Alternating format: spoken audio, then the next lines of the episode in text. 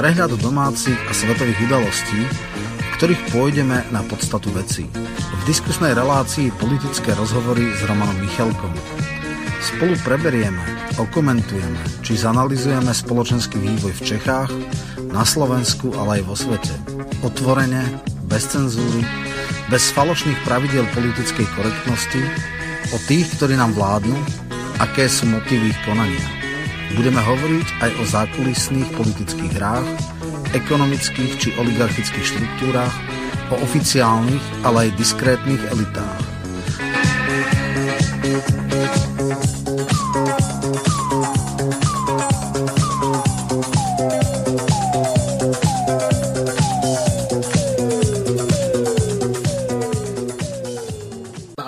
Milé poslucháčky a poslucháči, reláciu, ktorú práve teraz počúvate v premiére, bola vopred nahraná na záznam z dôvodu pracovných a služobných povinností hosti relácií alebo moderátora. Z tohoto dôvodu nebude možné klásť telefonické a e-mailové otázky v reálnom čase, tak aby bolo možné na ne zodpovedať. Pokiaľ túto reláciu počúvate v premiére zo záznamu alebo z archívu Slobodného vysielača, tak môžete pre svoje postoje a názory využiť známu e-mailovú adresu studio.bb.ju zavinačgmail.com Poprosím vás, aby ste v úvode e-mailu napísali, o akú reláciu sa jedná, kedy bola odvysielaná, na ktorú písomne reagujete. Moderátor tieto vaše zaslané otázky a reakcie na reláciu následne prepošle hosťom relácie. Potom už bude záležať len na nich, ako budú na vaše otázky reagovať Vopred vám ďakujem za pochopenie a ústretovosť. Prajem vám príjemné prežitie nasledujúcich chvíľ s vašim internetovým rádiom Slobodný vysielač, ktorý je financovaný z vašich dobrovoľných darov. Počúvate Slobodný vysielač. Rádio, ktoré vás spája. Vážená milé poslucháčky a poslucháči, od mikrofónu vás pozdravuje Miroslav Hazucha a samozrejme autor relácie Roman Michelko, ktorého vítam v tejto relácii. Ahoj Roman. E, ďakujem za privítanie a som rád, že dnešná relácia bude venovaná e, tristnému, ale hádam možno aj nádejnému stavu Českej ľavice. Mám na to hostia na povolaného českého politológa Pavla Hinčicu, takže to je náš dnešný host, ja ho veľmi pekne vítam a verím, že nám pomôže poodkryť e, tie spletité cesty e, Českej ľavice. Takže vítaj Pavel. Takže ahoj Romane, zdravím tebe a zdravím taky posluchače. Ďakujem veľmi pekne, pán Hinčica, vzhľadom k tomu, že ste prvýkrát v relácii Slobodného vysielača, tak by bolo v úvode vhodné a býva to u nás taká nepísaná tradícia pár slov povedať o sebe a predstaviť sa našim poslucháčom, takže nech sa páči, máte slovo. Dobře, takže ještě jednou dobrý den. Tak já jsem teda, pohybuju se v oblasti společenských věd, vystudoval jsem politologii, etnologii a slovakistiku na Filozofické fakultě Univerzity Karlovy v Praze. Ono tady je asi podstatná ve vztahu k té tématice, kterou budeme probírat, ta kombinace politologie a slovakistika, protože jako politolog se dlouhodobě specializuji na českou a slovenskou politiku, vývoj české a slovenské politiky po roce 1989 do současnosti vzájemným srovnáním a to zejména tedy v té levé části politického spektra, vlastně i kvalifikační práce, které jsem psal v rámci svého, ať už magisterského nebo později doktorského studia, jsem věnoval komparaci české a slovenské sociální demokracie v tom nejširším slova smyslu, kdy jsem teda rozebíral jednotlivé segmenty české a slovenské levice. Často jezdím na Slovensko, absolvoval jsem na Slovensku řadu studijních pobytů, pracovních pobytů, účastnil jsem se různých konferencí, seminářů a takže v podstatě se tak nějak dlouhodobě věnuji tedy tomu zájemnému srovnání české a slovenské politiky. Dlouhá léta jsem působil na akademické půdě, přednášel jsem na Filozofické fakultě Univerzity Jana Evangelisty Purkyně v Ústí nad Labem. Vedle toho jsem ještě působil na několika soukromých vysokých školách. Teď jsem trošku teda změnil své působení a už teda nejsem na akademické půdě, takže jsem, řekněme, politolog a slovakista na volné noze. Pokud teda to vezmeme teda ve vztahu tedy k té tematice, která bude předmětem tedy našeho zájmu v té dnešní relaci. Takže asi tolik na úvod. Dobre, ja ešte pripomeniem, že témou dnešnej relácie je budúcnosť ľavice v Českej republike. Vieme, ako to tam skončilo v prípade posledných volieb, že sa ani ČSSD, ani KSČM nedostali do parlamentu, tesne skončili pod 5%.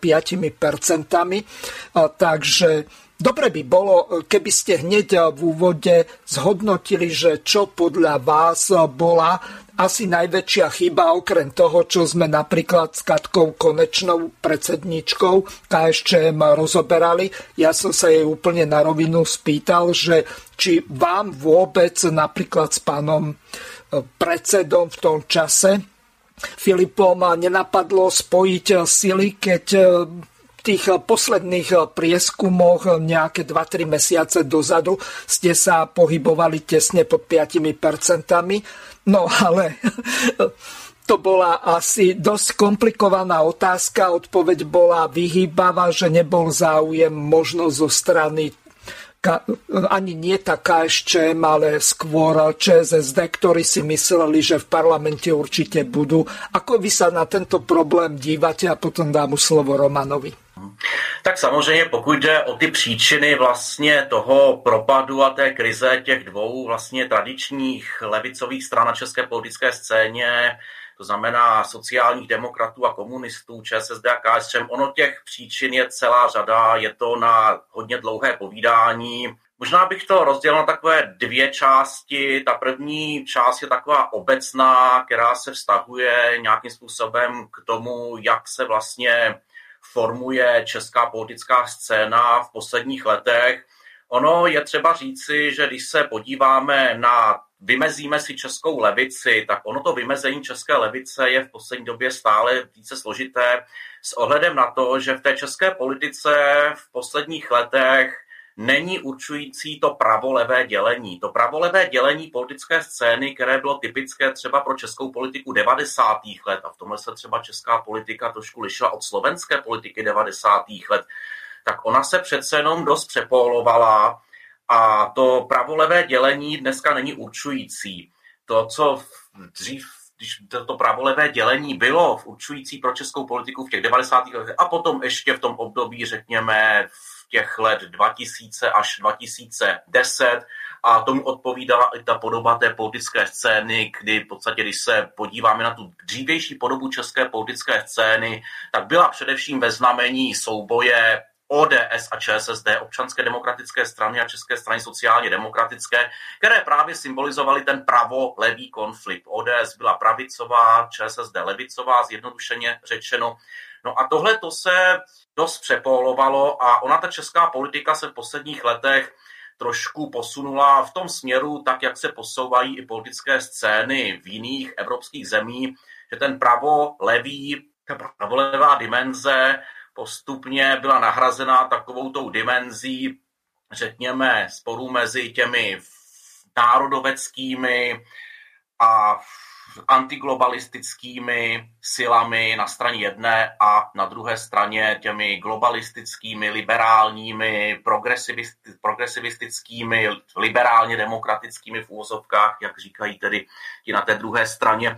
Takže tohle to trošku vlastně tu to, to, tu profilaci té levice znesnadnilo. To je jedna taková, to je, to je jedna taková tématika, já to teďko vemu jenom asi tak úvodem, dalo by se to dále rozebírat dlouho, možná se k tomu pak ještě dostaneme. Teďko načrtnu takovou tu druhou, tu druhou, ten druhý okruh problémů a to je příčina krize těch dvou politických stran, to znamená ČSSD a KSČM, které prostě, ty, ty příčiny jsou podstatě dlouhodobé a ty příčiny jsou v oblasti personální, v oblasti programové, v oblasti organizační a tak, takhle bychom mohli ty ty, ty, ty záležitosti dále rozebírat. Je pravda, že ty strany se postupně, se postupně nějakým způsobem vyčerpaly po stránce programové, po stránce personální a ono to samozřejmě zase je můžeme zasadit do, do toho širšího kontextu toho, že v podstatě všechny tradiční, takové ty standardní tradiční politické scény, strany,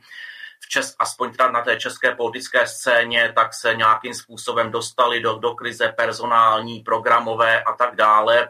A v tomto směru tedy ta ČSSD a KSČM v tomto směru nevýjímaje.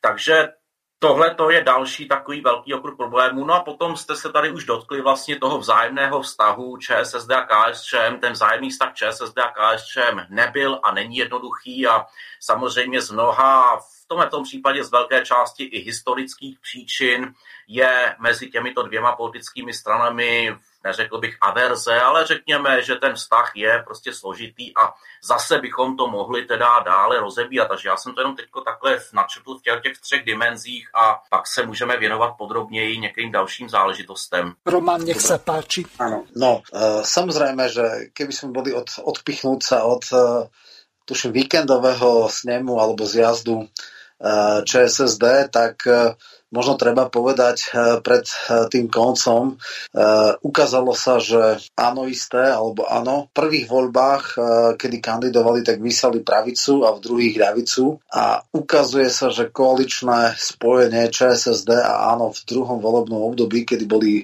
v pozície juniorného koaličného partnera, a KSČM, ktorá bola, toleru, ktorá bola v pozícii tolerujúcej strany alebo stranu, ktorá tolerovala, tak to bolo pre nich smrtiace. Je značné, jasné, že značná časť e, v podstate e, elektorátu bola vysata áno a otázka znie, čo ďalej. Pre mňa bolo troška prekvapivé, že najaktívnejšia, najviditeľnejšia, najhlasnejšia osoba Čes, Českej sociálnej demokracie minimálne teda v čase volebnej kampani, ministerka Maláčová, eh, ktorá potom vlastne v Prahe mala takú dvojičku eh, Stropnického, tak eh, odvietla podľa mňa veľkú prácu a nakoniec ale v stranických voľbách vyhral Šmarda. Šmardové vedenie je pre mňa nie je celkom pochopiteľné v tom zmysle, že ja neviem, či to je také nejaké Dinsbirovsko-slniečkárske alebo nejaké málo čitateľné. Vrátili sa tam niektorí ľudia ako Petříček a podobne, tí už medzi tým sú preč.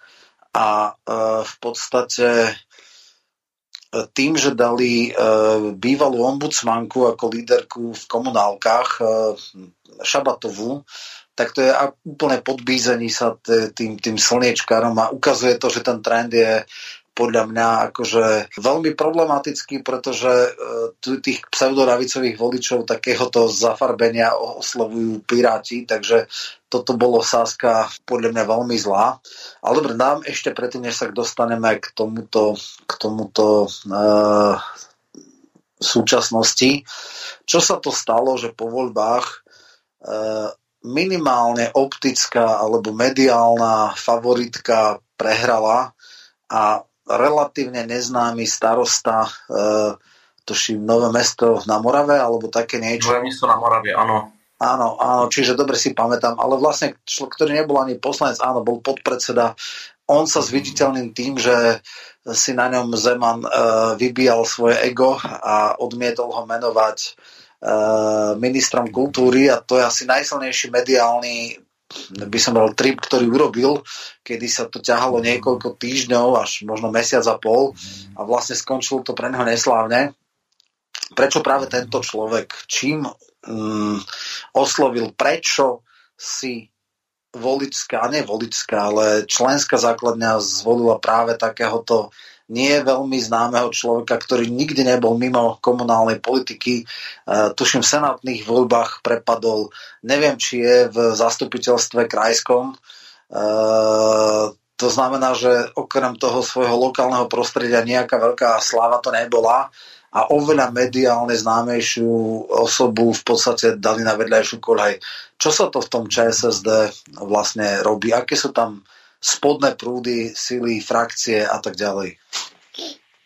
No tak ono samozřejmě, když to budeme hodnotit z toho vnějšího pohledu a to i řekněme nějaké, řekněme nejenom širší, ale možná nějaké uší voličské základny té ČSSD, tak je to skutečně naprosto nelogický tah, je to absolutně něco nelogického, ale to, co rozhodlo v podstatě o úspěchu Michala Šmardy, je, řekněme, taková ta, taková ta liberálně sluníčkářská stranická bublina, která v té ČSSD, řekněme, je za prvé poměrně aktivní a za druhý ona tam nabývala na síle přímo úměrně s tím, jak se zužovala členská základna ČSSD. Ono s tou krizí sociální demokracie, která je dlouhodobá, prohlubující se, souvisí i prudký odliv členské základny sociální demokracie. Já jsem se jenom teďko nedávno koukal na aktuální statistiku a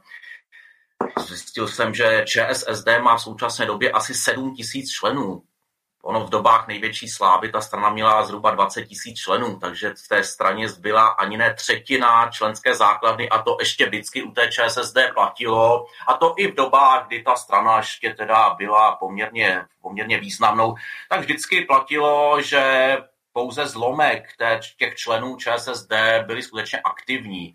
Velká část těch členů ČSSD nebyla příliš aktivní, byla spíše pasivní a ono Tohle je takovým dlouhodobým charakteristickým znakem té sociální demokracie a ono se to zvlášť projevuje teď v těch posledních letech, kdy ta členská základna ČSSD se sužuje a tím pádem se tedy sužuje i to, i to jádro takových těch aktivistů, těch aktivnějších členů.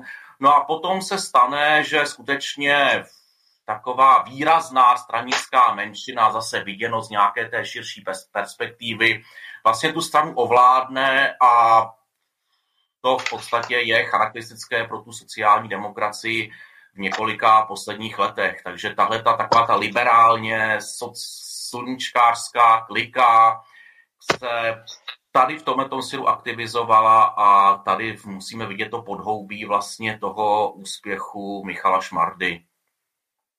No to chápem, keby to bol nejaký Petříček, nejaký mm, praský intelektuál, e, vyslanec kavárny, ale e, nejaký starosta menšieho mesta niekde na Morave, e, ako, ako človek, ktorý koncentruje týchto ľudí, je to troška prekvapivé, ale teraz som pozeral, že metodický bývalý podpredseda hejtman, tuším, Kráľovohradeckého kraja. Pardubického.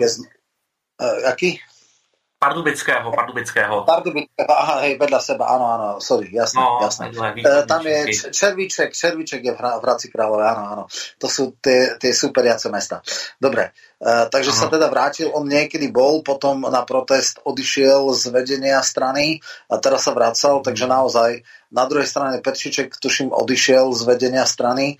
E, takže je to pre mňa nepochopiteľné. Okrem toho, tam si treba všímať také zaujímavé veci, že, že tá vlastenecké e, frakcia ČSSD už aj personálne odišla vlastne do SPD. Tri z najznámejšie mená sú teda Foldina, potom e, prezidentský kandidát Bašta a europoslanec David, čo sú teda bývalý minister zdravotníctva za, za ČSSD. A títo dvaja sú poslanci. Uh, naozaj už dneska nefunguje nejaké, nejaké akože národné konzervatívne jadro, e, má vôbec nejakých zastúpení vo vedení, alebo je to úplne, že vytesnené v podstate odišlo k SPD. E, ty poznáš aj u pomery na komunálnej politiky, viem, že nejakí ľudia dokonca do trikolóry išli a podobne. Ako teraz ty vidíš, že vlastne ten úprk z ČSSD toho nazvime národno-konzervatívneho jadra. E, ostalo tam ešte niečo? Je vôbec šanca, že by pri nejakých vnútrostranických bojoch to, to sa zrevidovalo? Alebo čo, čo patrilo k takejto frakcii, tak už v ČSSD nie je a je to taká nejaké, že bečko pirátov a vlastne odsudené na zánik. Ako to ty, ty vidíš? Kde boli tie posuny aj nielen voličské, ale aj povedzme stranicko-personálne?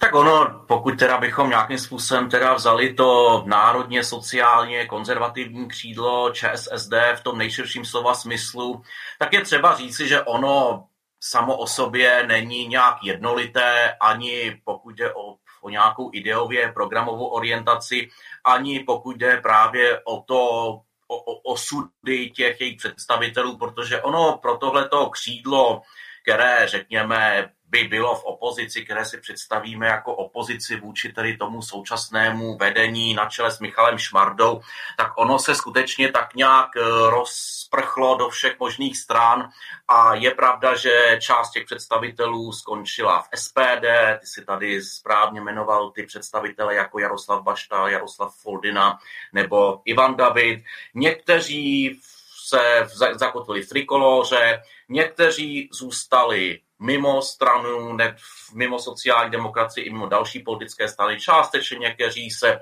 někteří se navázali na ANO a někteří zůstali tak nějak volně v tom prostoru, ale stále ještě tito lidé jsou i v ČSSD, jsou i v samotné sociální demokracii.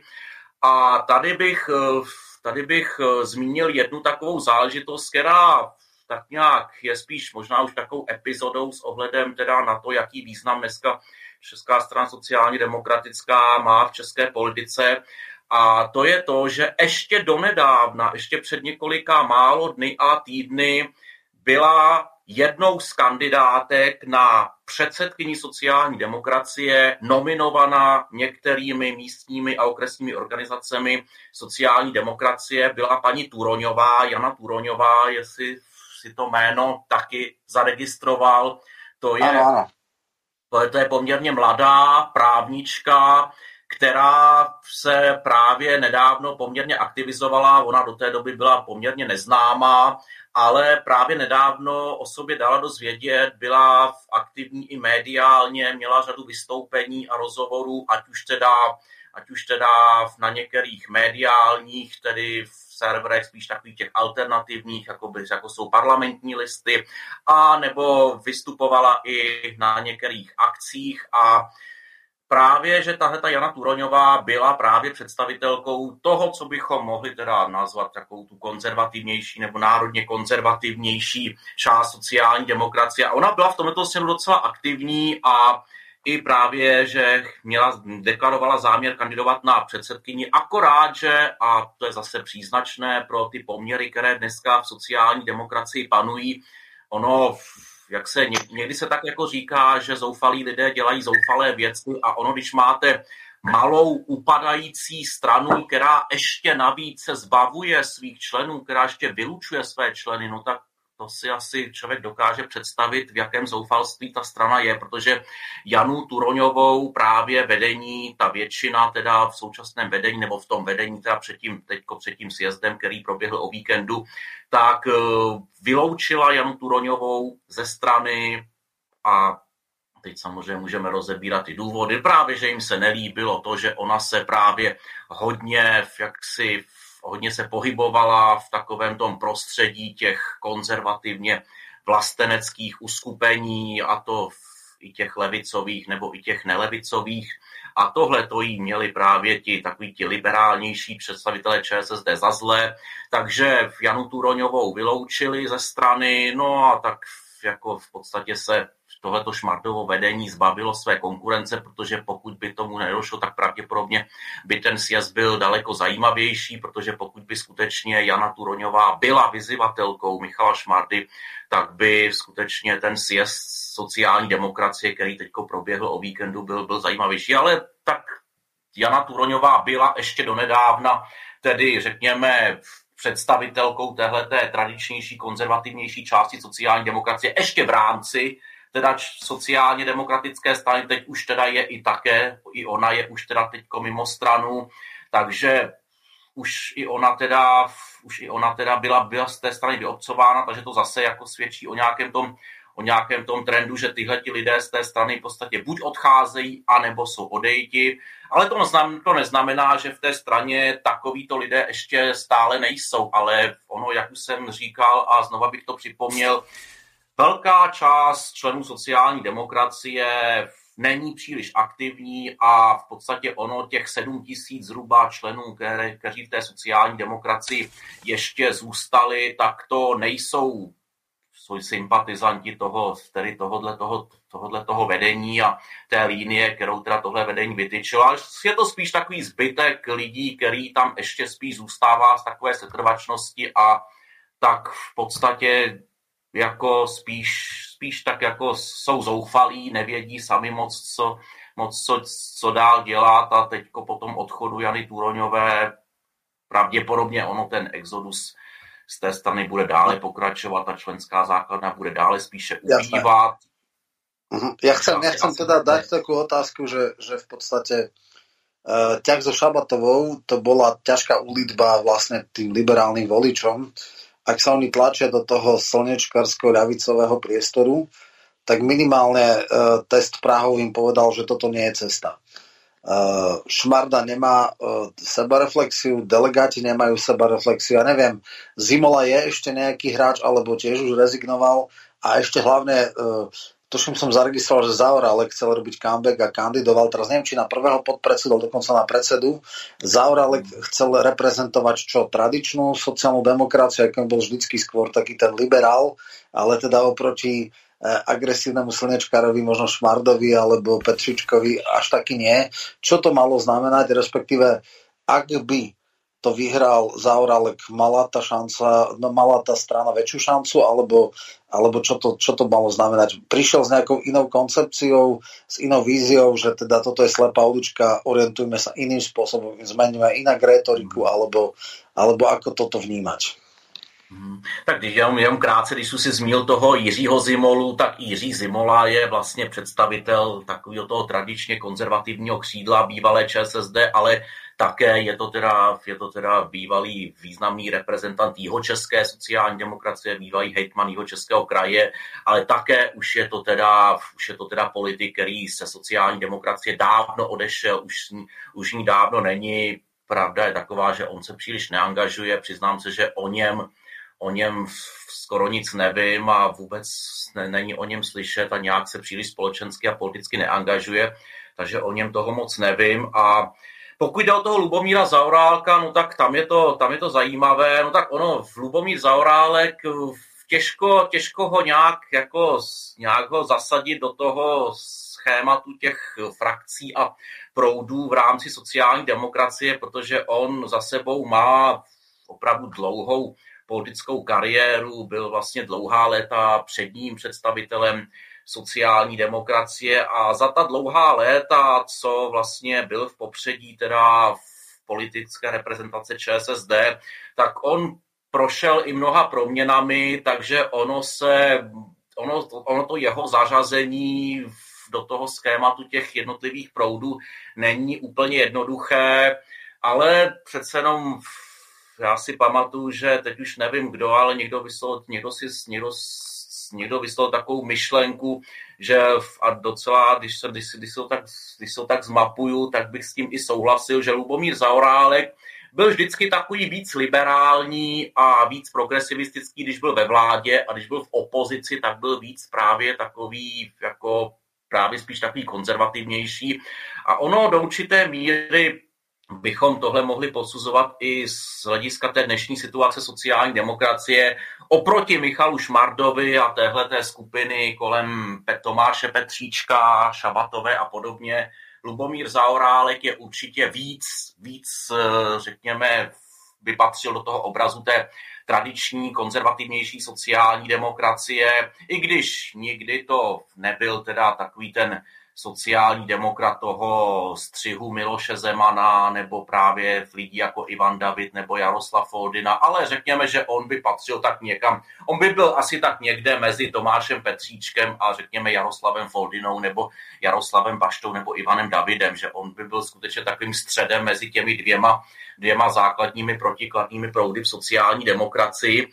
Takže a je tam vidět, že on skutečně tak nějak v průběhu té politické kariéry chvílema to stáhnul spíš jedním směrem spíš tím druhým směrem a určitě jeho kandidatura, řekněme, by tu, pokud, by teda, pokud by teda uspěl v té kandidatuře na předsedu strany, tak by určitě tu stranu posunul víc takovým tím tradičnějším směrem. Ale Mm-hmm. Samozřejmě je, je, je teda realitou to, že on teda kandidoval na předsedu sociální demokracie na tom právě proběhlém sjezdu o víkendu dostal 58 hlasů delegátů, Michal Šmarda dostal 97. No, ono ta kandidatura Lubomíra Zaorálka byla problematická hlavně z toho důvodu, že to bylo úplně na poslední chvíli. To bylo úplně, to byl takový blesk čistého nebe, on se na to nějak nepřipravoval, on to v podstatě zkusil, šel do toho a tak samozřejmě tomu pak odpovídá i ten výsledek, že teda neuspěl, protože to bylo skutečně, říkám, to bylo na poslední chvíli, to nebylo nějak dlouhodobě. Samozřejmě ten sjezd byl nějakým způsobem připravován tou skupinou kolem Michala Šmardy, která, se, která ten sjezd patřičně zrežírovala v tom, aby proběhl teda tak, jak si tahle ta skupina, která tu stranu teď ovládá, přeje. Takže Lubomír Zaorálek do toho trošku teda vstoupil, ale on už nemohl příliš ovlivnit teda tu konstelaci, která tam na tom sjezdu, sjezdu byla. No ale je pravda zase, že ten jeho projev byl poměrně teda takový emotivní, byl poměrně bouřlivý. On dost kritizoval teda současné postavení sociální demokracie, kritizoval to, že sociální demokracie je pasivní, že je neviditelná a že by měla teda víc jaksi svést zápas teda politický, ale takže v tomto směru do určité míry, do určité míry jakoby, jakoby symbolizoval to, co známe, jak, to, jak známe tu sociální demokracii v minulosti, či takovou aktivnější, takovou skutečně víc viditelnou. A je pravda, že teda v takový, takový, takový osobnosti jako Lubomír Zaorálek by takovou sociální demokracii reprezentovali. A jak říkám, dneska ta sociální demokracie je někde jinde, takže ono, ono to, že do toho Lubomír Zaurálek vstoupil, on se to trošku minulo s tou konstelací, v které se sociální demokracie nacházela teď v době konání toho sjezdu. Ja by som sa vás ešte spýtal na jednu vec. Neviem, či to boli nejaké šumy, alebo bolo to reálne. Ja som mal také informácie, že Jiří Paroubek má záujem znovu kandidovať na predsedu ČSSD. Pripomeniem našim poslucháčom, že v rokoch 2005 a 2006 bol predsedom vlády a do roku 2011 bol predsedom ČSSD. Vo funkcii vystriedal Bohuslava Sobotku.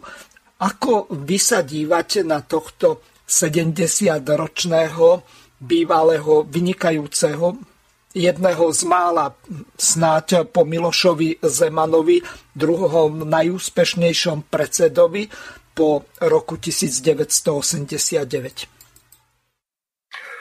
Tak, Jiří Paroubek, no o tom by se dalo hovořit hodně dlouho. Ano, máte pravdu, že Jiří Paroubek je vedle Miloše Zemana asi druhým, tedy nejvýznamnějším a nejvýraznějším a nejúspěšnějším reprezentantem eh, v české sociální demokracie od roku 1989 do současnosti a také, stejně tak jako Miloš Zeman, tak Jiří Paroubek jsou teda dvě osobnosti, se kterými jsou spojeny největší politické a volební úspěchy České strany sociálně demokratické, ale je skutečností, že Jiří Paroubek také byl teda ani ne první, ani ne poslední reprezentant sociální demokracie, který se ze sociální demokracie v určité době rozešel, se to tady zmínil, že on potom po, po parlamentních volbách v roce 2010, které sice sociální demokracie tehdy vyhrála z 22%, ale nebyl to tak,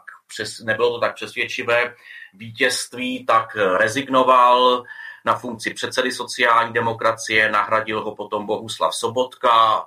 Jiří Paroubek potom ještě nějakou chvíli byl členem sociální demokracie, ale ono ono pro tu historii české sociální demokracie je charakteristické dlouhodobě to, že si trošku neví rady se svými bývalými předsedy a vlastně ty, ty osudy těch bývalých předsedů sociální demokracie v podstatě všech byly velice složité, pokud jde o jejich vztah té, jejich té, té mateřské politické straně. Jiří Paroubek potom ze sociální demokracie vystoupil a založil si na určitou dobu vlastní politickou stranu Národní socialisty levice 21. století, která ale teda příliš neuspěla. A pak teda Jiří Paroubek zůstal, řekněme, ani ne tak politikem, ale spíš takovým politickým pozorovatelem a komentátorem politický, politického dění na volné noze, který ale čas od času tedy projevoval určitý zájem a určitou snahu se vrátit do sociální demokracie. A je skutečností, že on po té, co ze sociální demokracie odešel, a vlastně až do současnosti platí, že vždycky měl sociální demokracii určitou část svých příznivců a lidí, kteří by si přáli jeho návrat. A ty určité pokusy a námluvy tady čas od času byly a jsou, ale není to tedy tak, že by teďko v, v tuto dobu se chtěl vrátit do sociální demokracie a už tedy vůbec ne tedy na funkci přece, že by nějakým způsobem zamýšlel se vrátit do funkce předsedy sociální demokracie, to určitě ne, to by nejdřív musel se vrátit do, do sociální demokracie, ono už jenom to, že zatím vždycky ty námluvy, které čas od času teda přišly, tak nikdy to vlastně neskončilo nějakým výsledkem.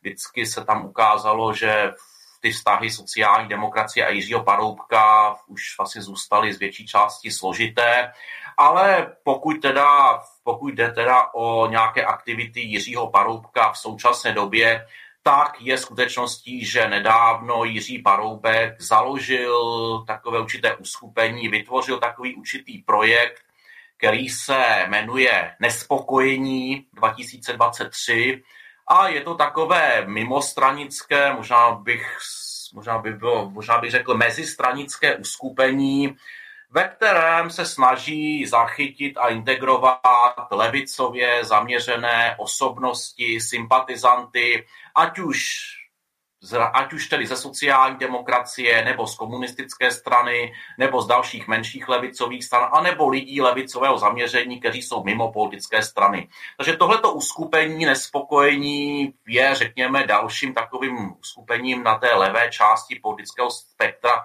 v současné době na české politické scéně, které nějakým způsobem můžeme teda si dál ještě, asi, asi se u něho ještě zastavíme u tohle toho uskupení. Takže to s tím, tím tím uskupením nespokojení je tedy jeho, jeho reprezentantem je Jiří Paroubek a řekněme, že je to nějaký příspěvek k těm pokusům o, o nějakou tedy resuscitaci české levice v současné době.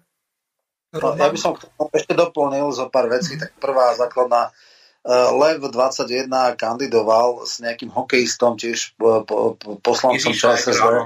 Šleger v, v Ústeckom kraji to bolo, mala byť jeho bašta a tam vlastne totálne prepadol v, v regionálnych voľbách a to bolo v podstate mŕtvo narodené dieťa, čiže tento projekt eh, nešiel.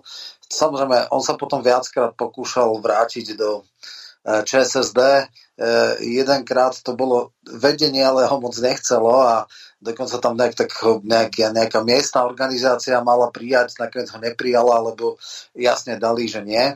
Ďalšia mm. pokus o vrátenie sa politiky, keď v Ostrave, v podstate bašte mm. ľavice kvázi, dneska anoistov, ale dobre, e, kandidoval do Senátu a tam to bolo teda na bývalého premiéra dosť tristné, neviem koľko, určite sa nedostal do druhého kola a neviem, či tam získal 10% v, v senátnych voľbách, čo bola ďalšia vec áno, teraz prišiel s iniciatívou a to je to podstatné a to treba povedať, na takej nadstranickej úrovni zachraňovať ľavicu plus minus každý príčetný človek si uvedomuje, že je asi nutné spojiť elektorát komunistov a sociálnych demokratov, prekonať to také ideologické delenie.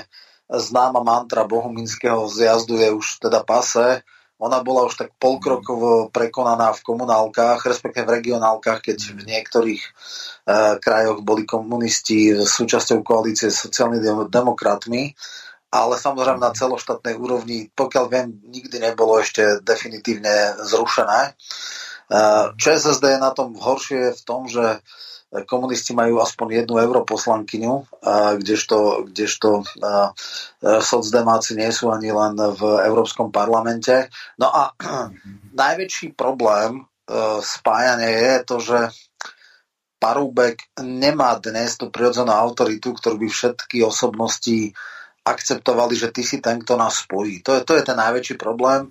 Je dlhé roky preč. Veľakrát sa pokúšal vrátiť do politiky, nikdy to nevyšlo. V podstate odkedy odišiel z poslaneckej snemovny, tak ho strieda neúspech za neúspechom. Navyše si tam zobral uh, krajne problematického Haška, bývalého hejtmana, ale teda, no, uh, lánskeho pučistu, uh, znalci vedia, o čom hovorím, ktorý v podstate mal nakročeno a to bol taký rival Slobodku a nakoniec bol úplne odstavený a, a tak ďalej a tak ďalej. Čiže uh, ide to dobrým smerom v zmysle na, uh, nápadu, že áno, už teraz tie konfesionálne veci, že komunisti budú vytlačovať a vymedzovať sa, alebo teda hlavne sociálni, sociálni demokrati voči komunistom, toto už padlo. To, kto ešte hrá sa na takýchto piesočkoch, tak vôbec nič nepochopil. Ale mňa teda, teda e, zaujíma, či vidíš, Pavel, e, nejakú mm. šancu, že by existovalo nejaké zoskupenie, ktoré by spojilo tieto ľavicové osobnosti a ľavicové nejaké strany. Či existuje takáto nejaká, e, by som povedal, osobnosť alebo iniciatíva, ktorá by bola relevantná, lebo to, ten Parovkov projekt to je mŕtvo narodené dieťa. On niečo povedal, išiel raz do DVTV, bol tam arogantný a neviem, že by to malo pokračovanie. Ja sa ťa skôr spýtam na osobnosti, ktoré ja vnímam, a to sú také, že dlhodobé, ako Ilona Švihlíková, ktorá samozrejme môže byť výraznou tvárou, ale nie je líderka. Mm-hmm. Ale pre mňa je veľmi zaujímavý verejný intelektuál, intelektuál Drulák, ktorý chodí, mm-hmm. komunikuje, vystupuje, chodí v médiách. Neviem, či on bol niekedy aj stranický, ale či takéto osobnosti možno nemajú šancu byť tými zjednocovateľmi. Je na tej strane tej vlasteneckej. Nedávno v Břenovskom kláštore som na jeho pozvanie bol, kde sa pripravuje na oktober jedna veľká konferencia. A naozaj to je človek, ktorý sa dostáva minimálne do CNN, Prima News, ale aj do iných médií, plus alternatíve píše, publikuje, je silne ako prítomný v verejnom priestore, naozaj verejný intelektuál par excellence. Uh, vidíš, že, alebo očakávaš, že obroda príde z týchto, nazvime to intelektuálnych kruhov, alebo toto bude len také niečo, tiež slepá ulička, alebo alebo mm, vidíš vôbec nejakú snahu spojiť elektoráty, povedzme, komunistov a sociálnych demokratov? Je tam vôbec nejaká taká vôľa, že v stave najhlbšej núdze poznajúc poznanú nevyhnutnosť, bez spojenia sa to nejde. Je, uvedomuje si to vůbec Davica? No tak ono, je to trošku složitější a já jsem v tomhle směru trošku skeptičtější ať už si teda představím jakoukoliv z těch potenciálních osobností nebo projektů, o kterých se v současné době mluví, nebo které v současné době se nějakým způsobem snaží do této problematiky vstoupit. Ono je to samozřejmě komplikované už tím, že, a tady bych se zase vrátil a zdůraznil to, co jsem tady říkal na začátku, že ono ta česká politická scéna v dnešní době není primárně jaksi definovaná tím pravolevým schématem. Ono v podstatě dneska ta pravolevá konfliktní linie není ani dominantní, ani není v podstatě, není v podstatě tak zřetelná. Opravdu to, opravdu to schéma té české politické scény se dneska profiluje trošku jinak, jsou tam učující trošku jiné ty osy, takže v tomto směru je to, je to mnohem komplikovanější, než tomu bylo třeba ještě dříve. No a ono s tím souvisí i ta personální dimenze. Ono můžeme tady jaksi uvažovat o ať už jaksi kladných nebo záporných, víc přínosných nebo méně přínosných jaksi aspektech těch různých aktérů a osobností, které se nějakým způsobem pohybují v tomto prostoru, ale minimálně je skutečností, že žádná z těch osobností, ať už je to Petr Druhák, Ilona Švihlíková, Jiří Paroubek a další, není takovým tím dominantním lídrem toho formátu, jako byl Miloš Zeman, jako byl Jiří Paroubek ještě teda v, té, v těch dobách teda té velké slávy.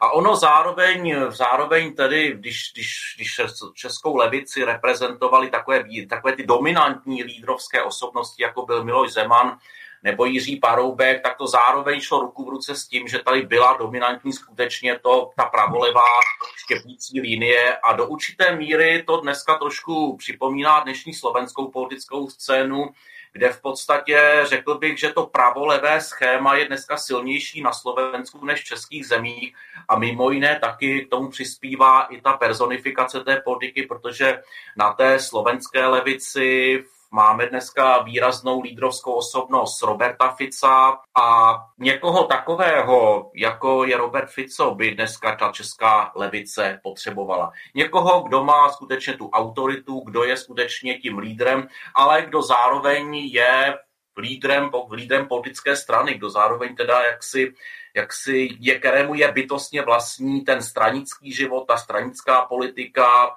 a v tomto směru Jiří Paroubek je člověk, který vzešel z toho stranického prostředí, který má za sebou dlouhá léta zkušeností ze sociální demokracie, ale jak si říkal a souhlasím s tím, dneska ten jeho přínos už je spíš sporný.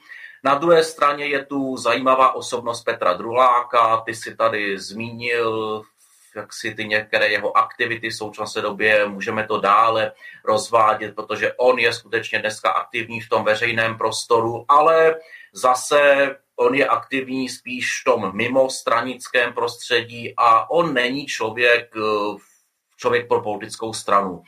Popravdě si ho zatím nedokážu moc představit jako lídra politické strany a do určité míry něco podobného bych řekl o, o, o Švihlíkové. Ono Petr Drulák, Ilona Švihlíková, jsou to spíš takový zajímaví intelektuálové, ale otázka je nějaká, nějaké jejich splynutí s tím stranickým, stranicko-politickým životem, tak tam je to trošku složitější. A ono, jestli dneska teda, protože nemáme tady nějakého takového výrazného, přirozeného lídra, který by zároveň tedy jaksi byl nějak zakotven ve stranicko-politickém prostředí, tohle to tady v Česká levice nemá.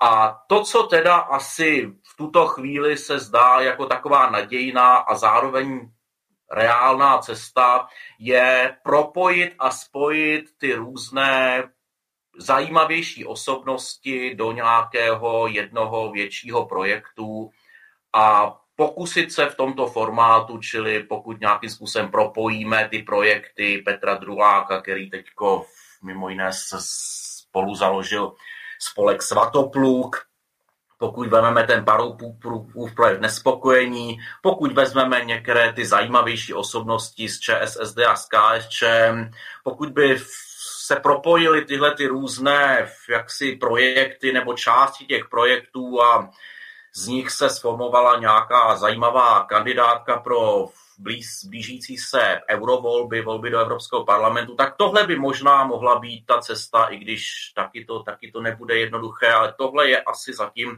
v tuhle chvíli jediná šance spojit dohromady nějaké tedy ty zajímavější osobnosti a integrovat je v nějakém tedy novém, novém uskupení, jestli to bude politická strana nebo nějaká společná kandidátka, otevřená kandidátka v nejbližších eurovolbách uvidíme. Ešte sa vás spýtam na dve také osobnosti. Jan Keller, ktorý bol aj europoslancom za ČSSD a potom Oskar Krejči. Čo si o nich myslíte, alebo už oni nemajú do českej ľavicovej politickej scény čo povedať? Ne, tak oni samozřejmě určitě mají co povědět, to v každém případě, ale zase jsou to spíš v podstatě odborníci, intelektuálové a kteří samozřejmě jsou, jsou užiteční, jsou, mají, mají svůj přínos. Ale zase je to podobný jako s tím Petrem Drulákem nebo Ilonou Švihlíkovou, respektive v případě těchto dvou, Jana Kellera a Oskara Krejčího, to platí ještě více, že to jsou spíš odborníci a intelektuálové, ale zase si je dost nedovedu představit v té praktické a zejména pak v té stranické politice. Roman? Ja by som, jasné, ja by som chcel teda zdôrazniť, že uh, ten základný problém je, či sa na platformu takýchto osobností podujme nejaká relevantná, reálna politická strana. Napríklad Konečná si uvedomuje, že vlastne KSČM má extrémne prestanutý elektorát a že bez otvorenia sa práve takýmto osobnostiam na nejakej spoločnej uh, nazvime to ľavicovej uh, kandidátky. Ja si to už dosť veľa pamätám, tak si pamätám v 92. levý blok, kde boli platforme komunistov uh, vystavané rôzne osobnosti ako Ivan Sviták, potom šéf tých anarchistov, Votava, tuším, a plno ďalších akože rôznych osobností z rôznych takých tých reformistických frakcií. Dnes je možno situácia taká, že ak chce sa ľavica zachrániť, tak musí sa spojiť elektorát socdem, komunistov a vystúžiť to takýmito osobnosťami.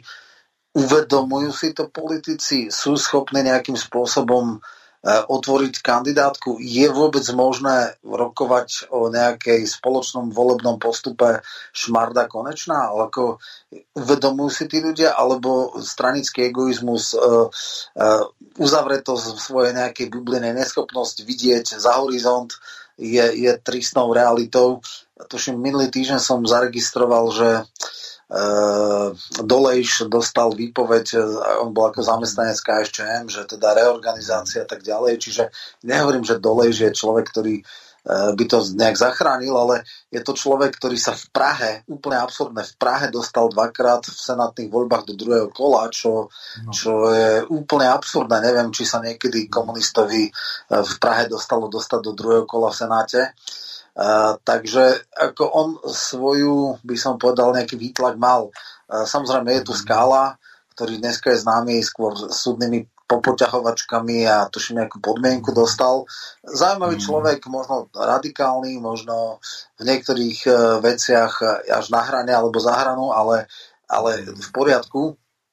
Uh, moja otázka teda znie, uvedomuje, alebo je reálne možné predpokladať, že, že vznikne takáto nejaká otvorená kandidátka ľavicových osobností a strán, ktorá by naozaj mala šancu tých 5 e, plus dať, alebo stranické sekretariaty sú tak tupé, zadúbené e, v svojej bubline, že e, zlikvidujeme, dostaneme štátny príspevok, to nám stačí, my už vlastne nepotrebujeme byť v parlamente. No tak určitě to nebude na bázi tedy stran ve smyslu teda v jejich vedení, minimálně teda pokud jde o tu sociální demokracii, tak nedovedu si představit, že by Michal Šmarda, tedy to vedení, které zešlo z toho víkendového sjezdu sociální demokracie, takže by nějakým způsobem bylo součástí tady těch, úvah. A jestli teda, jestli teda nějaký z těch projektů, ono, ono v podstatě, pokud bych se zase vrátil k tomu projektu Jiřího Paroubka, nespokojení, tak eh, právě tenhle ten projekt, ten byl v podstatě, roz, ten, ten se rozjel v podstatě za tím účelem, aby se nějakým způsobem jak si integrovali zajímavé osobnosti z těch stávajících eh, levicových strán, aby se propojili i ty elektoráty, aby se propojili části členských základen a tomhle směru, v tomhle směru si myslím, že tohle to by byla jistá šance. Je pravda, že v poslední době jak si ty aktivity toho spolku trošku polevily, že to nemá nějaký vývoj, nějakou gradaci, ale, ale tohle, tohle to by byl určitě, určitě směr.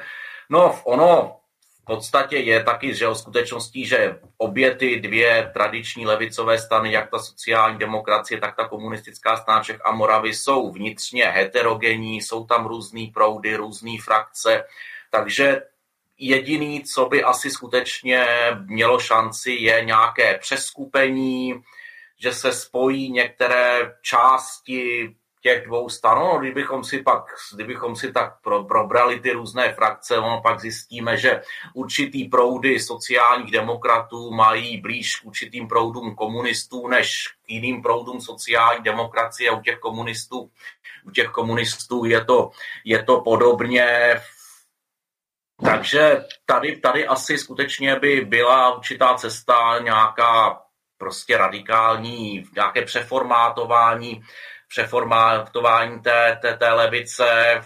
Ono to asi možná k tomu i, k tomu, k tomu nakonec směr, protože částečně, oni si to někteří ti lidé v těch stranách uvědomují, někteří, někteří jsou tak, někteří tak váhají. Je pravda, že jako hodně těch členů, ať už sociální demokracie nebo komunistické strany, jsou rozpačití, protože samozřejmě oni prožívají určitou depresi z toho neúspěchu a z toho, že ty strany v podstatě jsou v takovém postavení, v jakém jsou, takže to trošku jaksi limituje možnosti nějaké větší aktivity.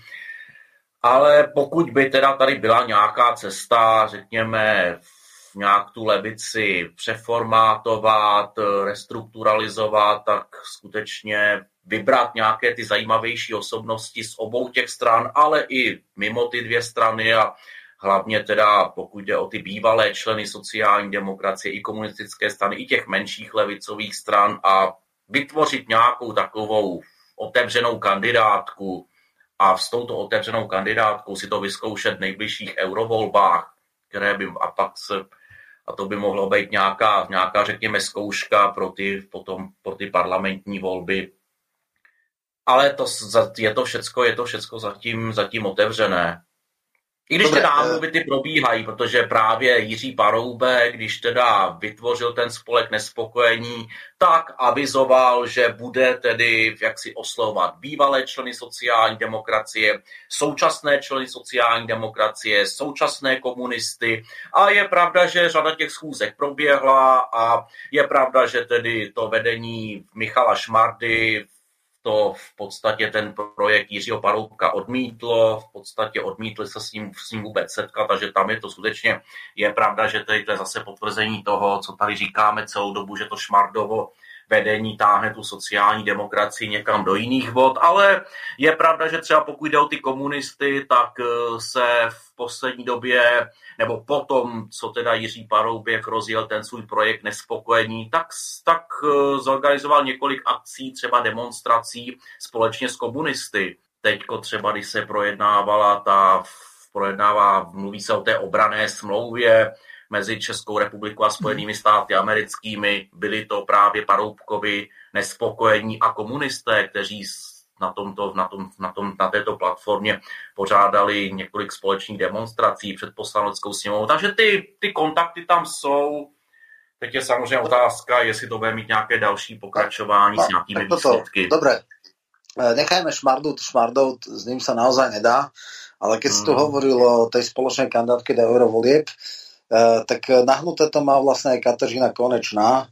Pravdepodobne, keby išla s čisto alebo bigotne stranickou kandidátkou, tak je to záverečná konečná. Mm. konečná, konečná.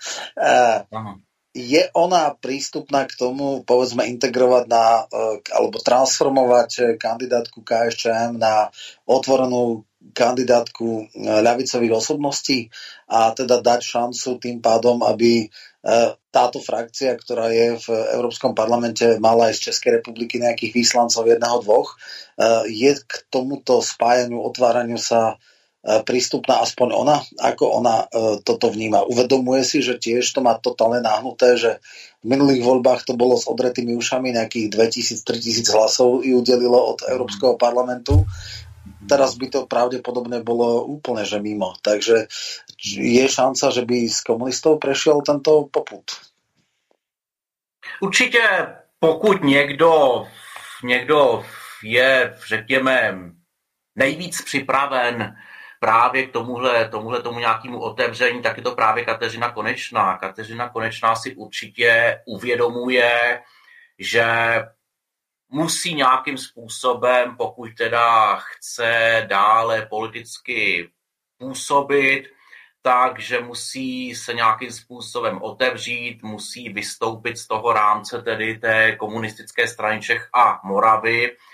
A ono, i když ona zatím stále, zatím stále tedy ještě je teda jaksi na té je loajální, řekněme, tedy vůči té straně, kterou reprezentuje, tak ale myslím, že jenom otázkou času, kdy si uvědomí, že pokud teda má mít ona, ale potažmo česká levice nějakou perspektivnější budoucnost, takže bude muset, bude muset nějakým způsobem teda jaksi se otevřít a jaksi být spoluúčast na těch procesů, které povedou právě k, jaksi, k formování nějakých perspektivnějších projektů na té levici, než je tedy stávající sociální demokracie a stávající komunistická strana Čecha Moravy. No a ono je pravda, že minimálně tedy to, že je připravená, že si to uvědomuje, tak eh, o tom svědčí právě to, že ona je jednak hodně aktivní jaksi v tom veřejném prostoru, ale ona se účastní pravidelně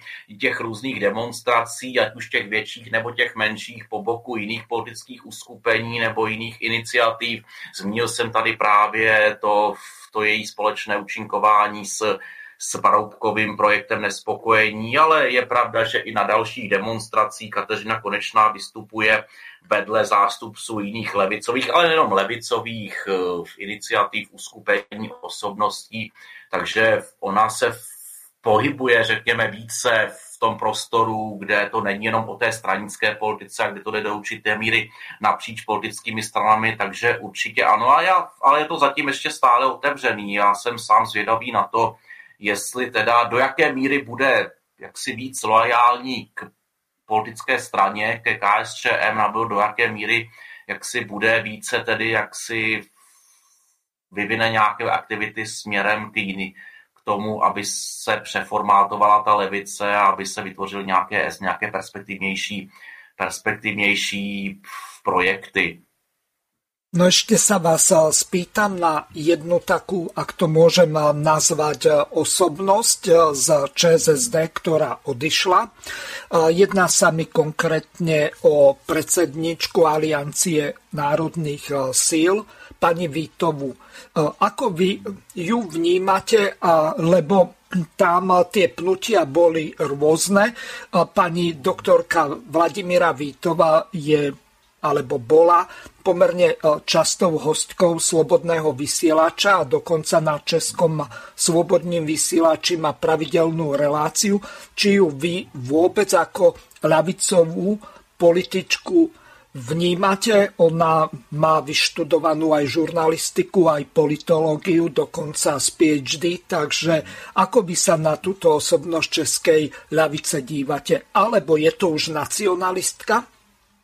No tak řekněme, že, řekněme, že ona, ona se víc profiluje v tom směru právě toho národovectví, že víc teda jak si se profiluje národně než levicově. Takže v tomhle směru, jak si pokud budeme vnímat nějaký její příspěvek k té, k té levicové, k té levicové politice, tak tady tady si úplně nejsem jist, jestli ona by v tomto směru sehrála nějakou výraznější roli.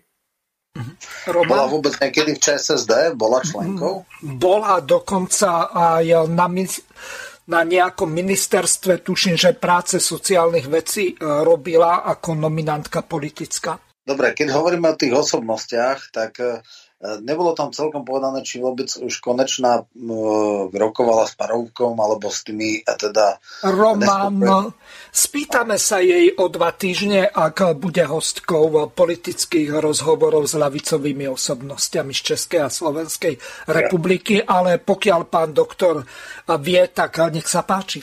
Ne, tak samozřejmě ty, já jsem to už říkal, že ty kontakty mezi Paroukem a Kateřinou Konečnou tam existují, určitě tak komunikace tam probíhá a ono nejlíp se to dá dokázat skutečně to, že Jiří Paroubek se a já bych skoro řekl, že jestli se Jiří Paroubek nějak veřejně jak si objevuje, tak že teda má možnost ho širší veřejnost vidět, tak nejčastěji právě na akcích komunistů. Je skutečně pravda, že Jiří Paroubek se v poslední době zúčastnil několika akcí primárně tedy komunistické strany Čech a Moravy, které ale můžeme vnímat i v kontextu toho, že nějakým způsobem teda ten Paroubkův projekt nespokojení má teda jaksi snahu integrovat části sociálních demokratů a komunistů. A je pravda, že jaksi nějaká ta jistá míra zpřízněnosti a pokud bychom si vzali i některé výroky Jiřího Paroubka z poslední doby, tak je pravda, že Jiří Paroubek se o komunistech vyjadřoval v poslední době velice příznivě, a to právě o komunisti, o současné komunistické straně vedené Kateřinou Konečnou. Takže nějaký ten potenciál pro další kooperaci tady určitě je. Dobre, ja sa ešte spýtam, eh, keď už hovoríme o týchto osobnostiach, ešte na dve osobnosti, ktoré tak nejak eh, vyšli, skôr také bizarné, ale teraz bola Rosa Luxemburgová robila nejaký, nejakú konferenciu o kritika kapitalizmu a bývalá podpredsednička Pirátov Jana Michalidu, Michaliadu, no, grécka vieš, e, tam bola a samozrejme vyhodili ju z toho stranického snemu alebo čo a ona bola dokonca tretia místopredsedkyne Pirátu a dokonca nejaký pár mesiacov aj, aj úradujúca predsednička Pirátov. A ako s ňou je teda ako, že to je taký enfant terrible Pirátov. A oni hovoria, že ona tam nepatrí k Pirátom, ona patrí do komunistickej strany, nech tam ide zastala sa Kateřiny Konečnej a podobne.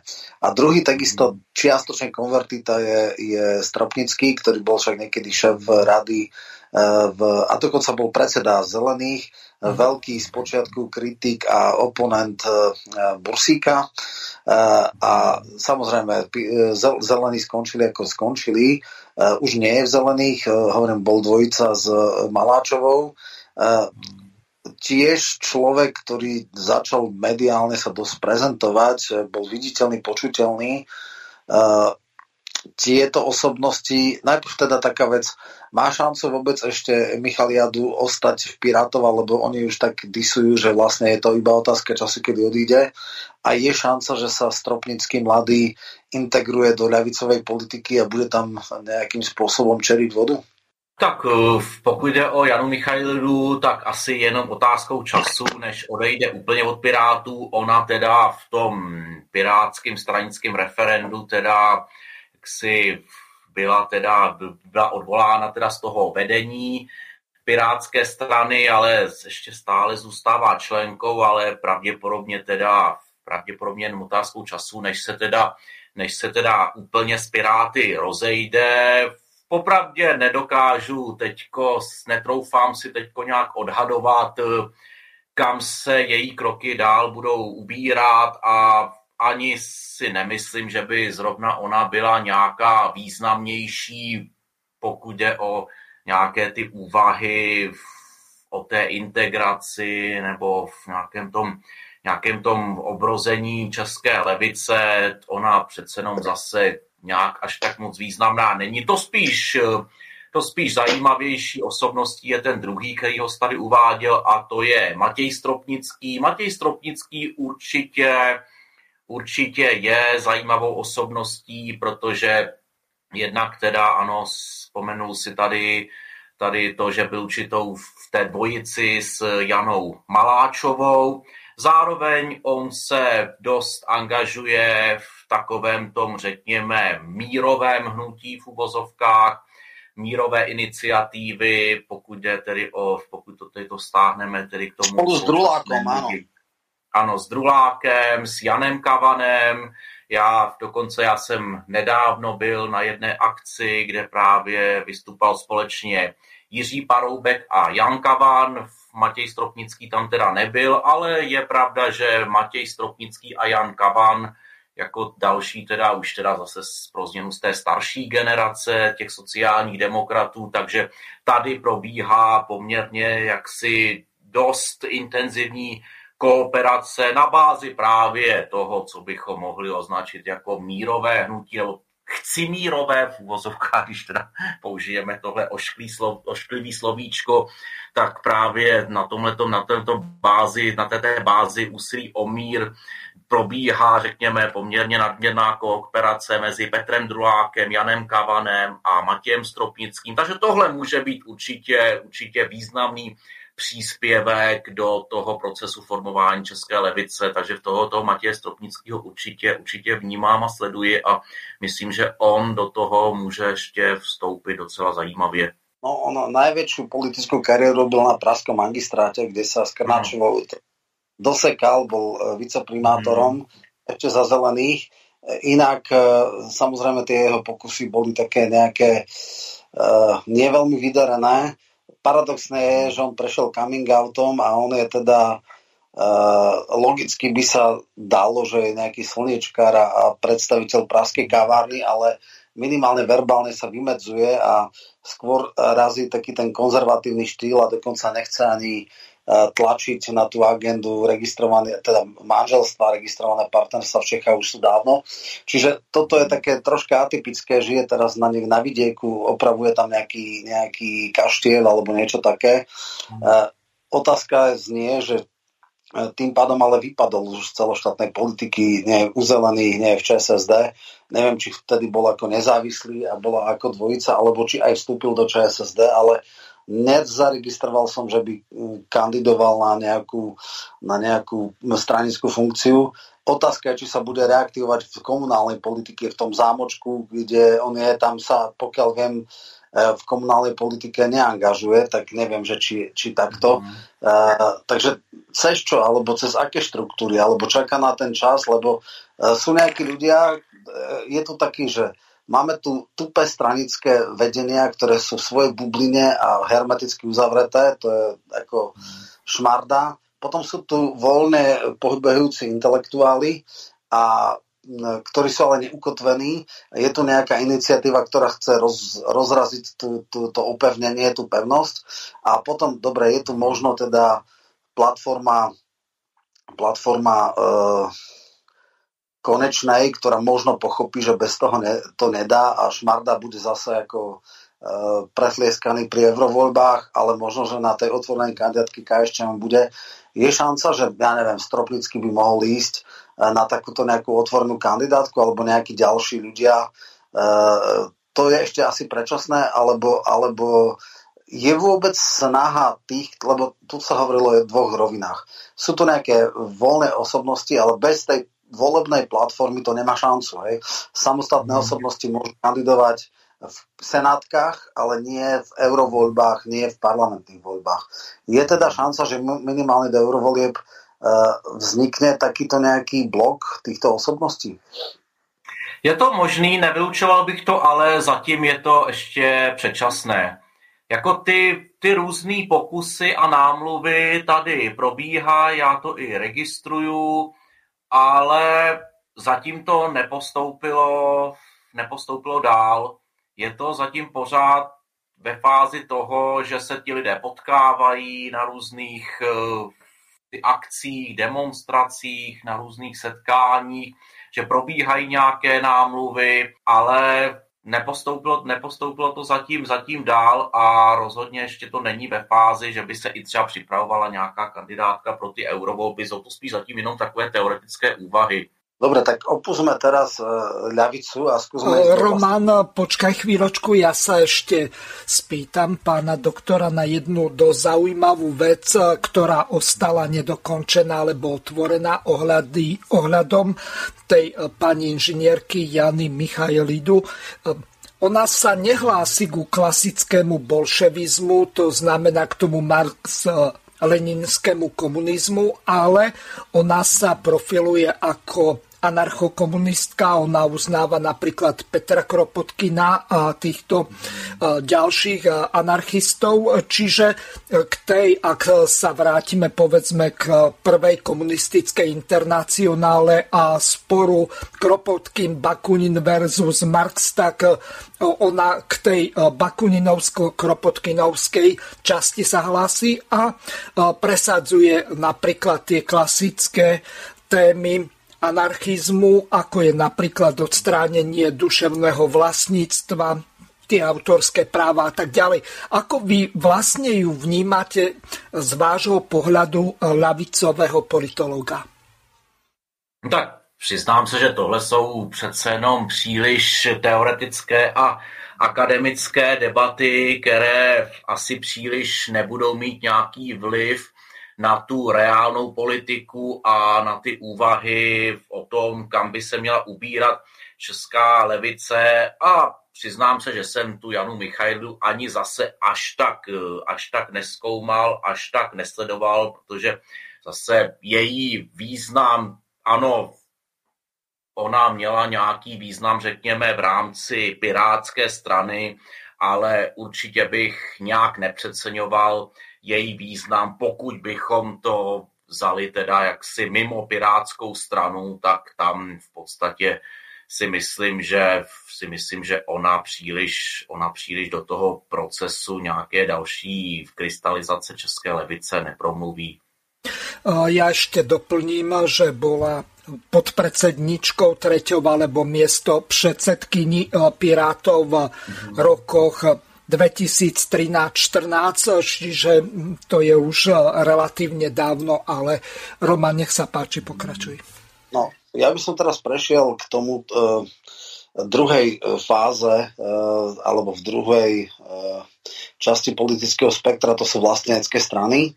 Uh, ako sme povedali dneska, viac menej tento segment uh, pokrýva SPD, Tomia Okamuru, kde samozrejme zbehla časť, uh, by som povedal, uh, sociálnych demokratov, ale pokiaľ si dobre pamätám, tak, alebo spomínam, tak už nastáva aj integrácia s trikolorou, minimálne teda Zahradníková pôjde na euro kandidátku asi, asi ako dvojka. Neviem teda, či to je iba pre európske voľby, alebo definitívne je to fúzia týchto strán. Uh, ako to teda vyzerá? Trikolora to skúšila, tuším aj so súkromníkmi a ešte s nejakými živnostníkmi. Moc to nedopadlo, tuším v jednom, dvoch krajoch mali župné zastupiteľstvo, teda do e, krajov sa dostali, ale inak vybuchli. Nemajú lídra, lebo dobre, tak mladý Klaus ešte ako tak, ale, ale teda Zahradníková tá to dostala len tak a zjavne nevedela, čo s tým. E,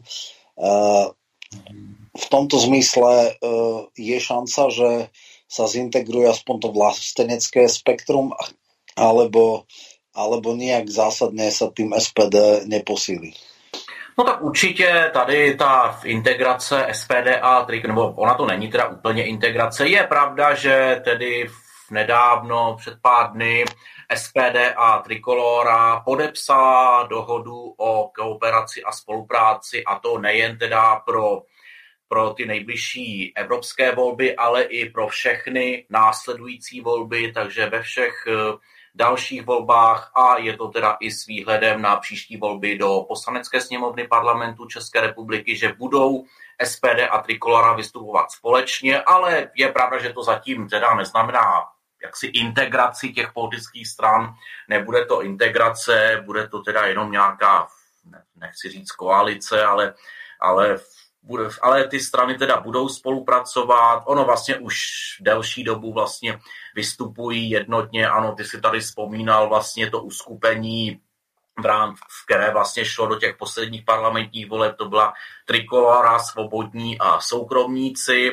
Je pravda, že to se potom hned rozpadlo a dneska už to tedy nefunguje, ale je pravda, že to uskupení SPD a Trikolora tam už ta spolupráce se osvědčila v posledních komunálních volbách, které teda proběhly v říjnu loňského kalendářního roku a tam, tam je pravda, že, že, že ta spolupráce SPD a Trikolora, Trikolory se osvědčila v tom smyslu, že díky tomu spojenectví vlastně tohleto uskupení uspělo v mnoha v mnoha zastupitelstvech, v mnoha, v mnoha městech a obcích se dostala SPD a Trikolora do zastupitelstv a týká se to i Prahy, a to jak teda velkého pražského magistrátu, kde dneska to uskupení SPD a Trikolora má zastoupení, tak se to týká i některých těch menších pražských zastupitelstv, zastupitelstvech městských částí pražských, tak i tam vlastně, neříkám, že to byl jediný faktor, to, že se tyhle ty dvě strany spojily, ale je pravda, že to byl určitý příspěvek k tomu, že tedy tyhle, ty, že toto uskupení zaznamenalo v těch posledních komunálních volbách úspěch. No a teďko teda, teďko teda tyhle ty strany spolupracují s výhledem na ty nejbližší evropské volby a potom i, i další volby, které budou následovat. A ono, i když teda je pravda, že zase bych si od tohohle toho spojenectví nesliboval nějaké výrazné zvýšení vlivu významu a preferencí SPD. Ty preference SPD jsou, jsou tak nějak stabilní, pohybují se kolem 9% a ono tím spojením s trikolorou se příliš nezvýší, ale ono někdy i to i to jedno procento, protože ta trikolora stále ještě v některých průzkumech se jako samostatná politická strana, byť teda v, ve velké části těch průzkumů se spíš pro, objevuje v té kategorii ostatní, takže není vykazována samostatně, ale tam, kde je vykazována samostatně, tak stále jim to ještě vychází na nějaké 1, 1,5%. Ono to 1, 1,5% může být, může být docela významné, může to být, může to být významný příspěvek k té k příspěvek ve směrem SPD. No a je pravda, že SPD a Trikolora v, taky v poslední době jsou jaksi aktivní i pokud jde o pořádání společných akcí, společných demonstrací, ono to, že tahle ta část politického spektra v poslední době je aktivní, zejména na tom poli organizace demonstrací, tak tak právě SPD Trikolora s pod jednou hlavičkou teďko spořádali řadu demonstrací, takže tohle to je určitě určitě významný, významný posun, pokud jde o nějakou tu integraci téhleté části politického spektra. Říkám, nepřeceňoval bych to, určitě platí to, že ta trikolora po odchodu Václava Klauze mladšího se v podstatě jaksi stala takovou spíš marginální politickou stranou, byť teda říkám, je to stále strana v pásmu 1 až 2 které může být tedy jaksi docela jaksi užitečné té, té SPD. Dobre. Takže... Bude europoslankyňa, lebo mali dvoch europoslancov, ten generál sa rozišiel zle, čiže asi uh, no. uh, David tam bude ďalej a ona bude zrejme dvojka, ako som počul. Asi to vypadá a, to, že asi tak, no. No, ale počul som, že vzniká nový subjekt pro, uh, kde zaplnili viackrát uh, uh, Václavák, respektíve áno, Václavák, 100 tisícové demonstrácie. Reichl je vraj teda nová hviezda vlasteneckých eh, síl. Je to mhm. mladý človek, ktorý ide po krku vlastne Okamurovi, má ešte podstatne väčšiu energiu, je to politický talent, nie je taký skompromitovaný ako Vrábel. V niektorých prieskumoch Pro má 3, niektorých 4, niektorí dokonca raz tuším mal aj 5, už neviem či v Kantare alebo tak. Ako vidíš to, ja keď som sa e, v tom Břevnovském e, kláštore, tak som mal také dvojklonosť. Čas hovorili, že to je nová hviezda vlasteneckej scény. Čas povedala, že sa cez 5% nedostanú.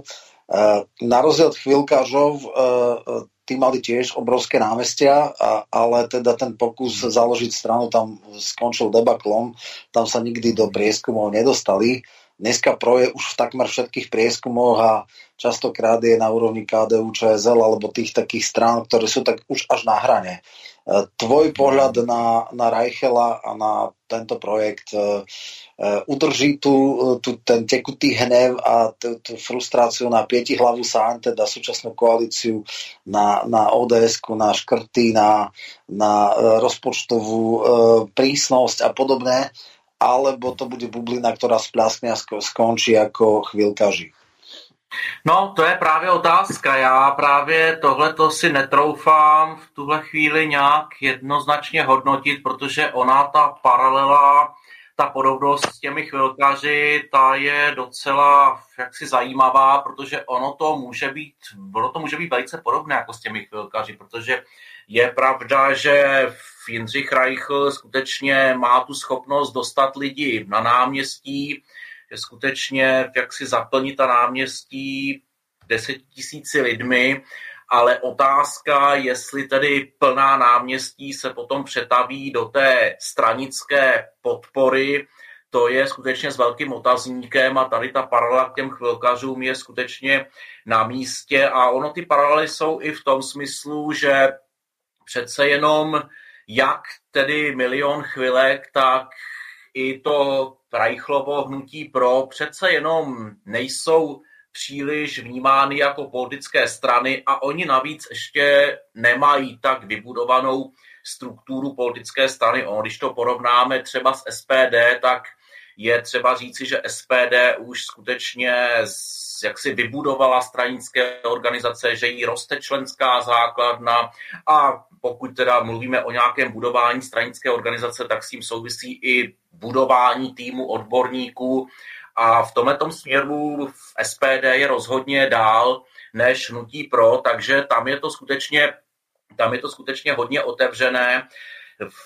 Hnutí pro by skutečně muselo mít něco víc, než jen tedy tu schopnost zaplnit teda náměstí, protože ono to tak vždycky je, že když se zaplní náměstí, tak tam tak to ještě neznamená, že když přijdou lidé na náměstí, že budou volit toho, kdo teda tu, tu, tu demonstraci organizuje, takže ta automaticky se nepřetaví ta podpora na náměstích ve volební nebo stranickou podporu.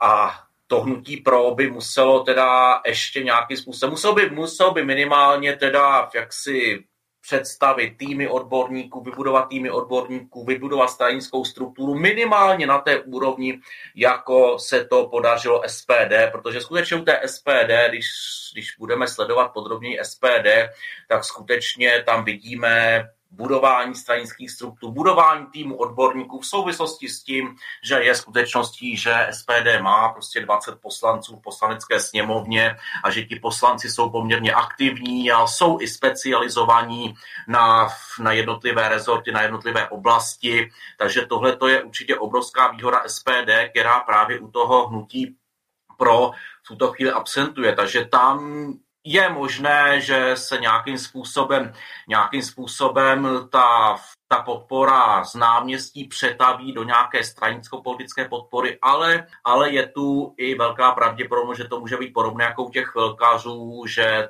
to v podstatě že ta podpora potom volební stranická půjde, půjde někam jinam než k hnutí pro Jindřicha Reichla. No a potom je tu ještě ta druhá záležitost, ty si tady zmiňoval ty průzkumy, no ono je to, ono je to trošku, trošku složité v tom smyslu, že ty průzkumy vykazují dost velké odlišnosti. Je tady na jedné straně teda Kantar, a některé další agentury, které tomu hnutí pro zatím přisuzují nějaká 2-3%. Vlastně včera v otázkách Václava Moravce byl zveřejněn poslední výzkum Kantaru, který dal hnutí pro 2%, ale na druhé straně jsou tady jiné agentury a zmínil bych agenturu SANEP, kdybych to měl Kdybych to měl nějakým způsobem porovnat se Slovenskem, agentura SANEP je asi možná něco podobného, co je polis Jana Baránka na Slovensku. Čili taková agentura, která není, řekněme, součástí toho kartelu těch, řekněme, to říct, etablovaných, etablovaných agentur zkoumajících volební preference a kterým ty preference vycházejí vždycky trošku jinak, a je pravda, že ta agentura SANE už několikrát dala tomu hnutí pro preference v pásmu 6 až 7 Takže jsou to velké rozdíly a teď je otázka samozřejmě, co je blíž té realitě.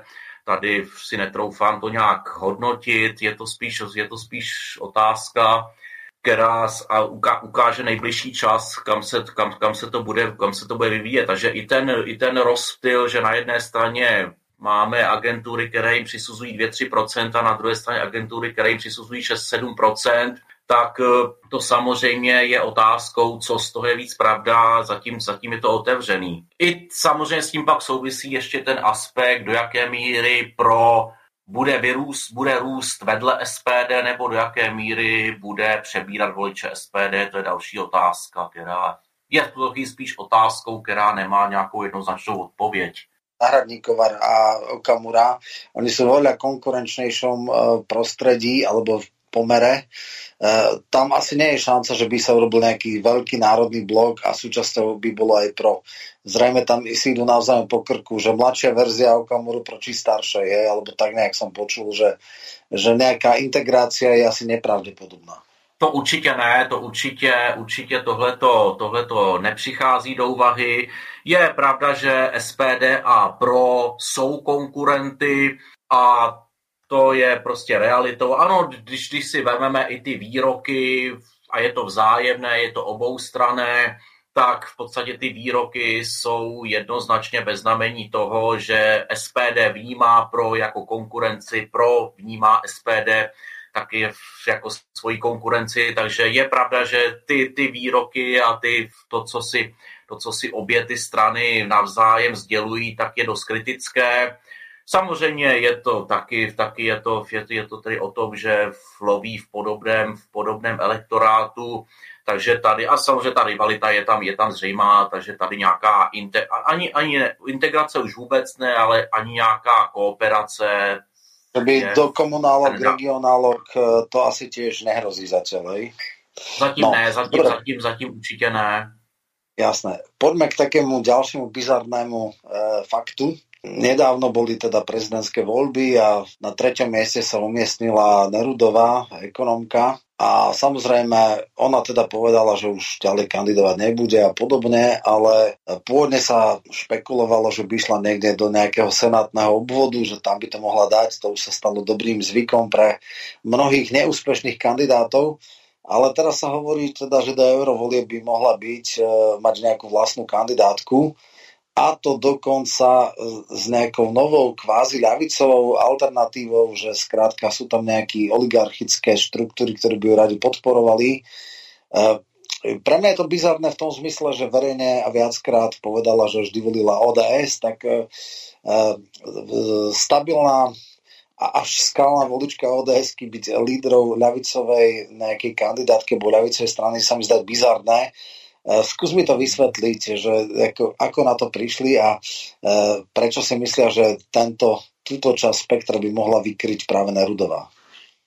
No tak ono to zase není až tak úplně bizární a zase to trošku zapadá do toho, co jsem tady už zmiňoval a to je to, že to pravo-levé dělení politické scény dneska není určující a není tak zřetelné, jako bylo třeba v těch dřívějších dobách, hlavně v 90. letech. A ono právě ta Nerudová je v podstatě takovým krásným příkladem toho, jak se ta česká politická scéna trošku přepolovala z toho pravolevého dělení právě do takové té dimenze, kdy máme na jedné straně ty národovecké konzervativce a na druhé straně ty progresivistické liberály, protože ona je v typickou typickým symbolem takové té progresivně liberální části politické scény a bez ohledu na to, jestli je pravicová nebo levicová, protože ona zase se příliš nějak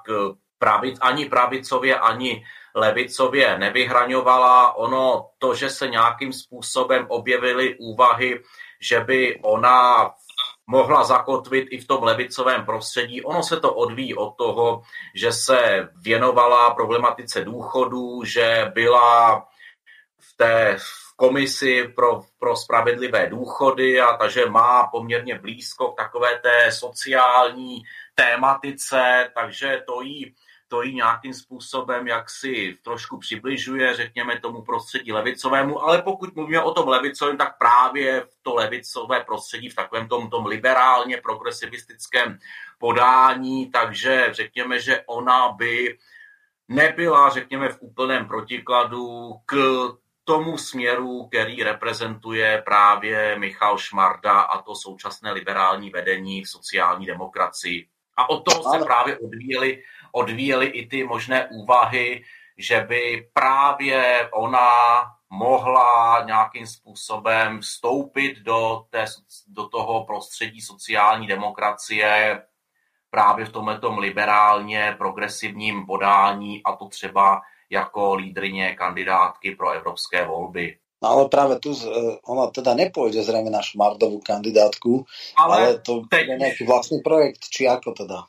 No, teď už, teď, už je to, teď, už je to, teď už je to trošku jiný, ono ty události jdou tak nějak rychle po sobě. Ono, ono nejdřív, se, nejdřív se uvažovalo o tom, a mluvilo se o tom, že by ona vytvořila nějaký vlastní projekt, s kterým by šla do eurovoleb, který by teda byl mimo ty stávající politické strany. Pak se teda nějakým způsobem spekulovalo o tom, že by se mohla propojit s tou sociální demokracií, respektive s tím šmardovým liberálním vedením, ale to už teďko padlo, protože aktuálně teda to, co teda teďko teda, o čem se uvažuje, a co ještě stále zůstává to otevřené, zatím teda to nesměřuje k nějakému jednoznačnému závěru, ale uvažuje se o tom, že by mohla zakotvit v jedné ze dvou vládních stran, a to buď v TOP 09 nebo ve stanu. Je pravda, že TOP 09 a stan uvažují s Danuší Nerudovou v souvislosti s kandidaturou do eurovoleb. Takže taková je, řekněme, taková je, řekněme, součas, současná situace, pokud jde o pokud jde o Danuši Nerudovou. Je pravda, že Nerudová je prostě ona ona chce nějakým způsobem někde zakotvit. Je pravda, že, že, to, že to stahuje pravděpodobně těm eurovolbám. Aktuálně, aktuálně vážně o tom uvažují v TOP 09 a ve stanu, že by teda jí oslovili s nabídkou kandidatury. Je pravda, že pak se teda objevila druhá, druhá, druhá spekulace, druhá úvaha, že by mohla být příští eurokomisařskou a zase ty, tyhle ty nápady vycházejí, v tomto případě to vyšlo konkrétně od Jana Farského ze stanu. Tie strany pôjdu samostatne, ne v koalíciách, ako to bylo. Budou samostatně, budou samostatně. Respektive takhle, no, stan bude samostatně u té TOP 09, tam, je teďko, tam se teďko řeší zásadní otázka, jestli spolu půjde do eurovoleb společně, čili ta trojkoalice ODS, TOP 09 a KDU ČSL, jestli půjdou společně, anebo půjdou samostatně. To je teďko docela vážná otázka, kterou ty strany řeší a je třeba říci, že ty názory na to nejsou, a to uvnitř ani jedné z těch stran nejsou jednoznačné. A tam je príliš veľa osobností. Niedermayer, Farsky chce, e, tuším, tiež kandidovať do Európskeho parlamentu, lebo však musel sa zdať mandátu. E, je tam bývalý šéf Topky, pospíšil. E, no, to je vlastne, áno, Topka vlastne. Čiže tam naozaj ako asi, asi by bolo takisto uh, europoslanec uh, no, podpredseda ODSky uh, Saša Vondra, čiže ako mm-hmm. taká koncentrácia osobností predstava, že by tomu lídrovala človek zvonka, teda ako Nerudová, je asi pre tie ega by bolo ťažko zrealizovateľné. Takže toto, ja si myslím, že tí starostovia sú, sú v pohode. A možno, že Farsky by tý, tú, tú jednotku jej dal. Takže takto. Čiže nejaký projekt oligarchu z pozadia, ktorý by financoval, toto už padlo. Hej? To už ako nie je reálne. Ne, tak teď, teď jako pokud jde o ten projekt financovaný z pozadí oligarchou, to asi tuším, na co narážíš.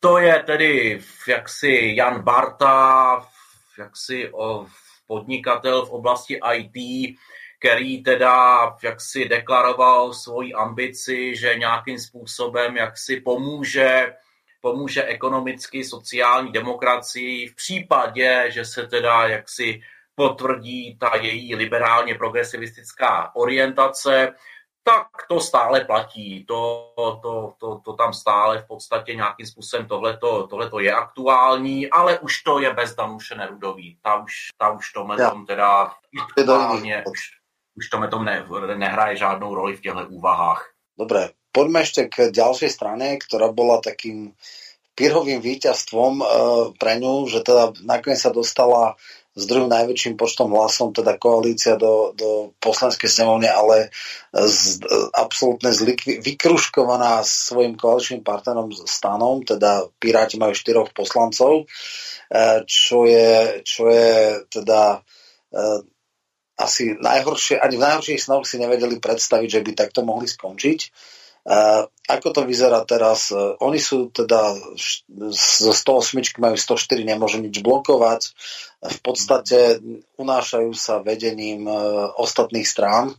Častokrát boli nejaké spory. Je úplne jasné, že pôjdu už teraz sami na kandidátku, že teda stan si už nezoberú. Naopak stane tak na hranici zvoliteľnosti. Uh, ako oni teda do eurovolieb pôjdu? Takisto najdlhšie rokovania v rámci e, mestskej koalície. Všetky krajské štatutárne mesta už dávno mali všetko dohodnuté. E, Praha, tam sa extrémne ťažko rodila koalícia. Aká je podľa teba perspektíva Pirátov? No tak e, je skutečností, že pokud, pokud to teda budeme zase teda jaksi posuzovat z hlediska stranických preferencí, tak opakovaně v podstatě v tomto směru se vlastně průzkumy všech agentur shodují, že v současné době se preference Pirátů pohybují kolem 10%, někde teda zase s nějakými odchylkami, někde zase, když vezmeme včera Kantar, pro otázky Václava Moravce jim dal 11,5, takže je to tak v tom pásmu 9 až 11, ale tak v podstatě kolem 10%, takže je pravda, že zatímco teda v tváří v tvář tomu, jak je tedy nepopulární současná vládní koalice a vláda Petra Fialy v souladu s tím je tedy to, že preference vládních stran tedy mají jednoznačně klesající tendenci, ale právě u těch Pirátů vidíme naopak, že jim ty preference spíš stoupají, respektive na to, že tedy Piráti jsou součástí vládní koalice, na to, že jsou v té koalici v takovém postavení, jako jsou, to znamená slabé postavení, mají jenom čtyři poslance, téměř nic tam neprosadí, tak ale jak si to, ty její volební preference jsou poměrně, jsou poměrně vysoké, těch 10%, který mají, v podstatě je, je skutečností, že teda, že teda mají poměrně teda, poměrně teda slušnou podporu a ono samozřejmě to můžeme, můžeme jaksi různě interpretovat. Já tady vidím dva faktory. První je ta, že jaksi je to poměrně tedy už etablovaná zavedená značka, no a ono s tím velice úzce souvisí s to, že to je v jistém smyslu generační volba, že v podstatě stále je to bez ohledu na kvalitu té politické reprezentace, kvalitu těch ministrů, poslanců, a nebo i pokud jde třeba o samostatnou kapitolou, je samozřejmě působení Pirátů, tedy tady v hlavním městě Praze na pražském magistrátu a éra bývalého pražského primátora, dnes náměstka Zdeňka Hřiba, tak samozřejmě to je jaksi hodně problematické, ale je skutečností, že stále v podstatě zejména pro tu, pro tu mladší, pro ty mladší voliče jsou ti piráti určitou značkou a samozřejmě těm pirátům v jistém smyslu v jistým smyslu pomáhá to, že nejsou příliš viditelní v té vládě a že nejsou příliš tedy jaksi spojeni a nepříliš symbolizují vlastně ty problematické kroky současné Fialovy vlády, takže v jistém smyslu teda tohleto jsou určité faktory, které jak si můžeme brát jako faktory toho, že ta podpora těch pirátů je relativně vysoká a myslím, že aspoň ještě pro to nejbližší období období ještě budou nějakým způsobem jaksi součástí relevantním článkem české politické scény. Uh-huh. Uh, ako je to, čo sa týka mestských častí? Na magistráte sú druhý uh, najsilnejší, tuším, ale majú aj radnice v rámci Prahy. Viem, že oni boli takí, že vystreli v Mariánskych lázniach, to tam mali, mhm. tuším, prvýkrát e, ovládli radnicu. Ešte predtým, mhm. vtedy mali, tuším, iba klub piatich poslancov v zastupiteľstve hlavného mesta, predtým, než sa dostali do, do vedenia. Uh, sú aj mimo Prahy nejak akože relevantnejší na nejakých iných radniciach, alebo ako sú etablovaní v rámci krajov? Mají Piráti nějakého hejtmana alebo něco také? Jako jsou, jsou určitě, určitě, samozřejmě je to případ od případu, nedá se to brát, brát nějak globálně, ale je skutečností, že kdybychom si vzali ať už tedy krajská zastupitelstva nebo i městská obecní zastupitelstva, že bychom ty příklady pirátských zastupitelů našli a je skutečností, že, že se ti piráti etablovali i v té regionální a i v té komunální politice, to rozhodně. No oni majú také zaujímavé štruktúry, majú tie vnútrostranické referenda, kde všetci členovia strany fungujú ale majú aj vybudované krajské a regionálne štruktúry, akože normálne, lebo tá strana má radové stovky členov, možno do 2000, alebo tak, akože ona je relatívne taká výberová, elitná strana. Rozhodne to nie je nejaká masová strana. Samozrejme, keď si povieme, že supermasová strana ČSSD, teda dneska už iba sociálna demokracia má 7000, tak 2100 tiež nie je žiadna sláva, ale, mm. ale v podstate tí piráti teda z tej prvej generácie to bolo rádové stovky ľudí, ktorí sú tam, tak uh, oni sú, majú aj štruktúry ja neviem, na mestských častiach a podobně? No tak samozřejmě tak mají mají, není to nějaká vyvinutá struktura, není to přesně, jako, je to řádově 2000 členů, takže není to, není to vyvinutá organizační struktura a ono vlastně i to praktické fungování těch pirátů a je to tak, jak si už v podstatě je, je to tak nějak v nich zakódovaný, že to není v podstatě standardně fungující politická strana, že to je spíš takové fórum, ať už teda to celostátní nebo i na těch, na těch tedy regionálních a v dalších úrovních. V podstatě to jsou spíš taková ta pirátská fóra, spíš taková neformální, neformální, neformální setkání právě tedy těch, těch členů a, a sympatizantů, ale není to teda strana, která by měla nějakou tedy pevně danou organizační strukturu, porovnatelnou tedy se strukturou těch standardních politických stran. No oni sú, e, to, že nie sú etablovaní, sa prejavilo v tom, že majú jednu jedinú senátorku. Tuším, tá síce dala dolu Bendla, ale to je teda v tom stredu. Nakladne, áno, aj... Anna Šípová, nakladne, no. No, no. Takže to, to svedčí o tom, že naozaj tak ako e, stredne veľké strany, áno, nedokáže Senát, ale ani Piráti nedokážu Senát, takže to je taky tiež nedokážou, taká... samozřejmě je to taky, taky, ano, je to, je to daný právě tou, mimo jiné teda i tou absencí právě té organizační struktury a to tím, tím zakotvením v těch regionech. No ja som sa ťa chcel spýtať na ďalšiu takú zaujímavú senátorku, ktorá bola dosť veľkým prekvapením. Z hodou okolností e, nejak poradcu je robí e, Drulák z Virtek Hamplová.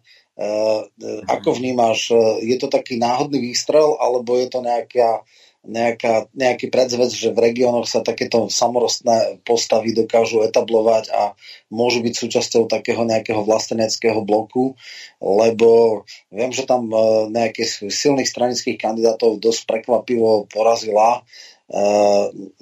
Ako ju vnímaš teda?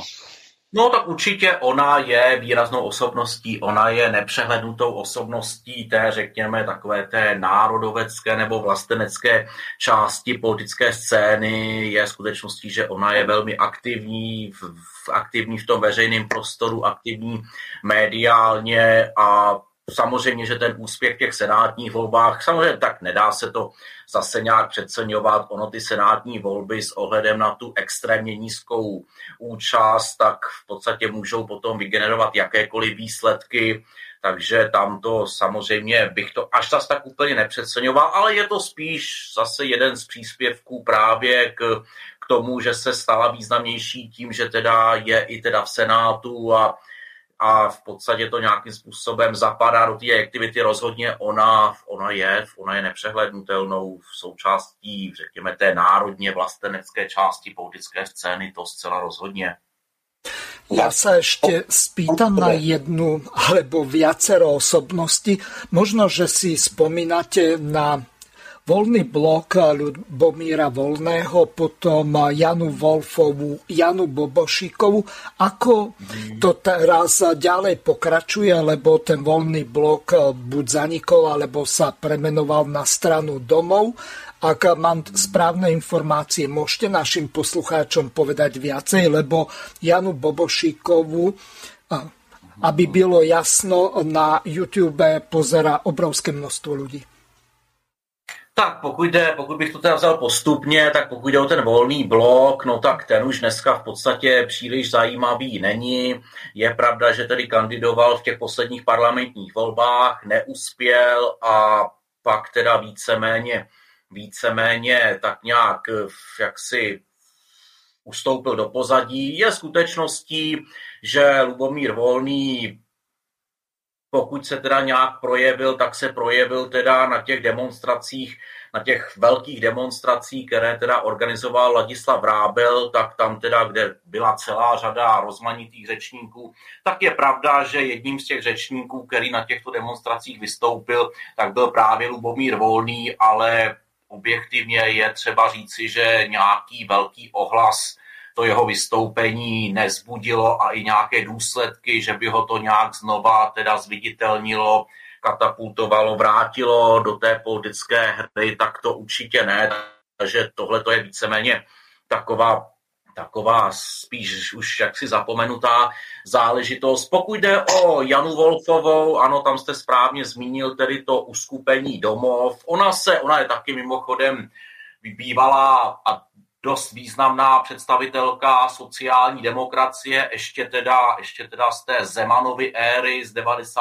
let a už dávno se se sociální demokracií rozešla a pak se taky tak jako různě ještě pohybovala v tom veřejném prostoru a Mimo jiné teda teďko teda v poslední době je zase teda Jana Wolfová jaksi významná tím, že je mimo jiné teda spoluorganizátorkou toho spolku Jiřího Paroubka nespokojený, že se pohybuje teda blízko Jiřího Paroubka, takže tady právě v tomhle směru řekněme Jana Wolfová, protože ten spolek nespokojený mimo jiné právě, mimo jiné právě tedy i v jaksi jak si zahrnuje takové ty některé ty marginální menší politické strany, což je právě ta, ta strana Domov, Jany Wolfové nebo národní socialisti. Takže tam, tam teďko, takže ona teďko je, řekněme, blízko Jiřího Paroubka. No ale asi nej, nejzajímavější z těch tří osobností, které jste tady jmenoval, jmenoval je nepochybně Jana Bobošíková. No, Jana Bobošíková je zajímavá osobnost, o té by se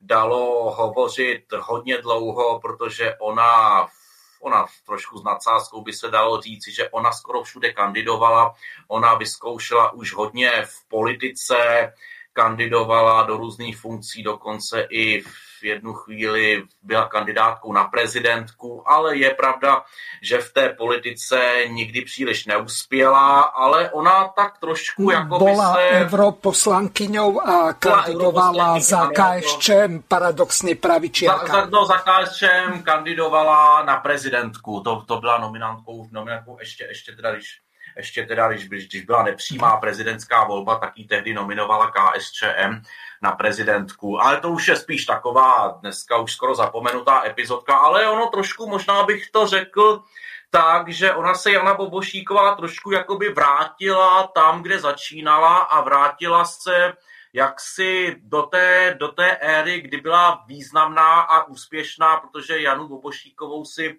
zejména tedy starší pamětníci pamatují jako výraznou moderátorku ještě československé, později české televize a ona se v podstatě dneska trošku vrátila k novinařině, k novinářské práci, které teda působila působila ona, ak si dobre pamätám, ona bola riaditeľkou spravodajstva pri tom spacakovom ano, prevrate. ano, ona, ona, byla, ona byla výraznou aktérkou té takzvané krize v české televizi 2000, 2001, takže tam ano, samozřejmě byla, tam, tam, tam ona byla velice, velice, velice, ano, tam, tam byla tehdy ředitelkou zpravodajství. Bobovize, ano, tehdy, Bobovize volali, no. Bo ano, volali, ano, ano, ti odpůrci tomu říkají Bobovize. No a ona, ona teda v podstatě řekněme, že, řekněme, že byla více, více tedy jaksi úspěšná na té, na té poli novinářské práce, než potom ty různé pokusy pokusy, jak si dost uspět nějak v politice, které nebyly teda úplně, úplně tedy zřetelné a ona jako by se tedy vrátila k té novinářské práci a v tomto směru tedy už se dostávám tedy tomu projektu, který teda Jana Bobošíková rozjela a to je tedy ten projekt, aby bylo jasno. Hmm. Ano, je skutečností, že v poslední době jak si vzniká jak v České republice, tak na Slovensku řada zajímavých mediálních projektů, a které tedy nějakým způsobem se profilují mimo ta mainstreamová média. No a právě ten projekt Jany Bobošíkové, aby bylo jasno, se v poslední době rozvinul skutečně. Ono to, ono to začalo Nejdřív to bylo spíš takový, že to bylo jenom o Janě Bobošíkové jako, jako takové, že komentovala v podstatě ze svého úhlu pohledu různé vybrané události, ale teď už ten, ten projekt i rozšířila. Je pravda, že si tam pravidelně zve hosty a ano, máte pravdu, jak jste říkal, je to hodně sledované jak v České republice, tak na Slovensku. No Takže... ale predtým robila u Xavera Veselého, tam, Taky, ano, ano, ano. Tam mala tiež vlastnú reláciu. Ano, a pak teda, pak si teda vytvořila tenhle ten vlastní projekt, to aby bylo jasno. Takže dneska v podstatě funguje vlastně podobně jako ten projekt Savera Veselého, jak říkám, je tu celá řada mediálních projektů a jeden z nich je v XTV Lubošek Savera Veselého a tohle je projekt Jany Bobošíkové, aby bylo jasné další takovýhle podobný projekt. Roman, posledných 5 minút do konca relácie, tak máš záver. Ja teda poviem ešte, áno, ona bola europoslankyňa, neviem teraz presne, ako sa to uskupenie volalo, ale viem, že... No, nezávislý, bola... nezávislý. Nezávislý. Ona nezávislý a tam byl ještě, tam byl ještě Vladimír Železný, bývalý ředitel televize Nova čo bolo prekvapujúce, že ho prekruškoval, lebo on bol obrovský mediálne známy, mal ano. pravidelné tie nedelníčky a tak, takže ano, ano. sa obaja, ale to bolo a to bolo jediné, kde kandidovala a uspela. V ďalších ano. už potom na uspela aj do Senátu, aj do všetkých možných volieb. Raz mala tuším okolo 4% v, e, a v podstate sa rozmýšľať, že so slobodnými chcela Klausa dostať ako vtedy už e, teda na čelu kandidátky. Uh, on nakoniec nešiel a potom už skončila v podstate s takýmito kandidatúrami. Viem, že ešte obrovské pozdvíženie urobilo, keď v rámci protifašických bojovníkov sa stala šéfkou odbočky v Lidicích, tak to tiež ako mediálny mainstream besnel, ale dneska sa naozaj profiluje ako, ako novinárka, zrejme pochopila, že v politických vodách to už asi nedá, respektíve Uh, tam sú tiež na vlasteneckej scéne veľké ega, ona bola teda taká tá euroskeptická. No, mhm. čiže toto sú také aj mediálne výstupy. Mňa by zaujímalo, že je ešte stále Xaver uh, v podstate v, če- v radení v rade Českej televízie alebo Českého rozhlasu, už neviem presne, lebo viem, že tam boli veľké um, hysterie. Uh, newsroom uh, zdrtil jeho program s Babišom, kde nebol dostatočne príkry a dostatočne, mm. ja neviem, nezávislý alebo niečo podobné. On bol vlastne nominantom koho do tej televízie? V ANO či SPD, alebo kto ho tam vlastne dostal v tej rade? Teď už si přesně nevím, kdo, kdo konkrétně ho tam nominoval, ale podstatně je, že stále ještě je členem Rady České televize. Ona ta rada prošla určitou obměnou personální, ale on je stále ještě stále ještě je členem Rady České televize a dokonce na těch svých, na tom, na tom svém kanále a v rámci těch svých, těch svých pořadů dokonce i pravidelně reportuje o tom, co se probírá na zasedání Rady České televize, jaký body, jaký programy a říká tam své názory, své postoje, dokonce teďko aktuálně, pokud to budeme brát úplně aktuálně, tak jak, jak jste asi zaznamenali, byl zvolen nový generální ředitel České televize, oproti původním očekáváním ne, neuspěl tedy stávající ředitel Petr, Petr Dvořák, ale ředitel brněnského studia České televize Jan Souček. A v této souvislosti Luboš Ksaver celý avizuje, že že jaksi bude mít vlastní teda speciální speciální pořád, kde právě jaksi bude, bude jaksi, kde poodhalí, řekněme, nějaké i možná něco ze zákulisí toho, jak probíhala volba generálního ředitele České televize právě v radě České televize. No, dobré, Takže on je stále členem té rady a je tam docela i aktivní, říkám, pravidelně reportuje českej katolíckej, teda hovorkyňa katolických biskupov KBSky musela se vzdát. Ta musela odejít, ano, to byla Hanna Lipovská, což teda mimochodem je další zajímavá osobnost, mimochodem tak to je taková, taková ona je taková dvojka s Janou Bobošíkovou, Mimochodem právě teda, když už, když už teda jsme zmiňovali takové ty různé rozporuplné jaksi pokusy Jany Bobošíkové se nějakým způsobem etablovat v politice, tak takovou jednou z těch rozporuplných záležitostí bylo to, že Jana Bobošíková právě spolu s Hanou Lipovskou kandidovali v posledních parlamentních volbách právě za ten volný blok Lubomíra Volného, který jsme tady vzpomínali a to bylo také příčina toho, proč musela právě Hanna Lipovská odejít z Rady České televize. Ano, to som, to som zaregistroval. Oni napísali aj spoločné knihy, tu s Dvobošíkovou ako dve spoluautorky. No, e, takže vážení poslucháči, veľmi, že sme veľmi e, veľa svetla vniesli do českej politiky, nie len do ľavicového spektra, ale aj do vlasteneckého, tak možno niekedy urobíme také paralely a budeme porovnávať so slovenskou politickou scénou. Aj na tej českej sa toho veľa deje. Je tam veľa frustrácie a možno aj trocha nádeje, takže uvidíme. Každopádne veľmi pekne ti ďakujem za účasť v debate. Verím, že sa ešte stretneme v nejakom možno aj pravidelnejšom formáte No a zatiaľ e, píšte e, otázky, ak vás to zaujalo. E, kolega Hazuka mi ich prepošle, alebo aj autorov, teda hostovi. Verím, že aj česká politická scéna má čo povedať slovenským poslucháčom, takže dovidenia, do počutia a ďakujem za účasť Pavlovi Inčicovi. Taky děkuji, rád jsem přišel a určitě zase rád přijdu do vašeho vysílání, takže taky moc děkuju. Ďakujem veľmi pekne obom a teším sa na ďalšie relácie. Do počutia. Táto relácia vznikla za podpory dobrovoľných príspevkov našich poslucháčov. I ty sa k ním môžeš pridať. Viac informácií nájdeš na www.slobodnyvysielac.sk Ďakujeme.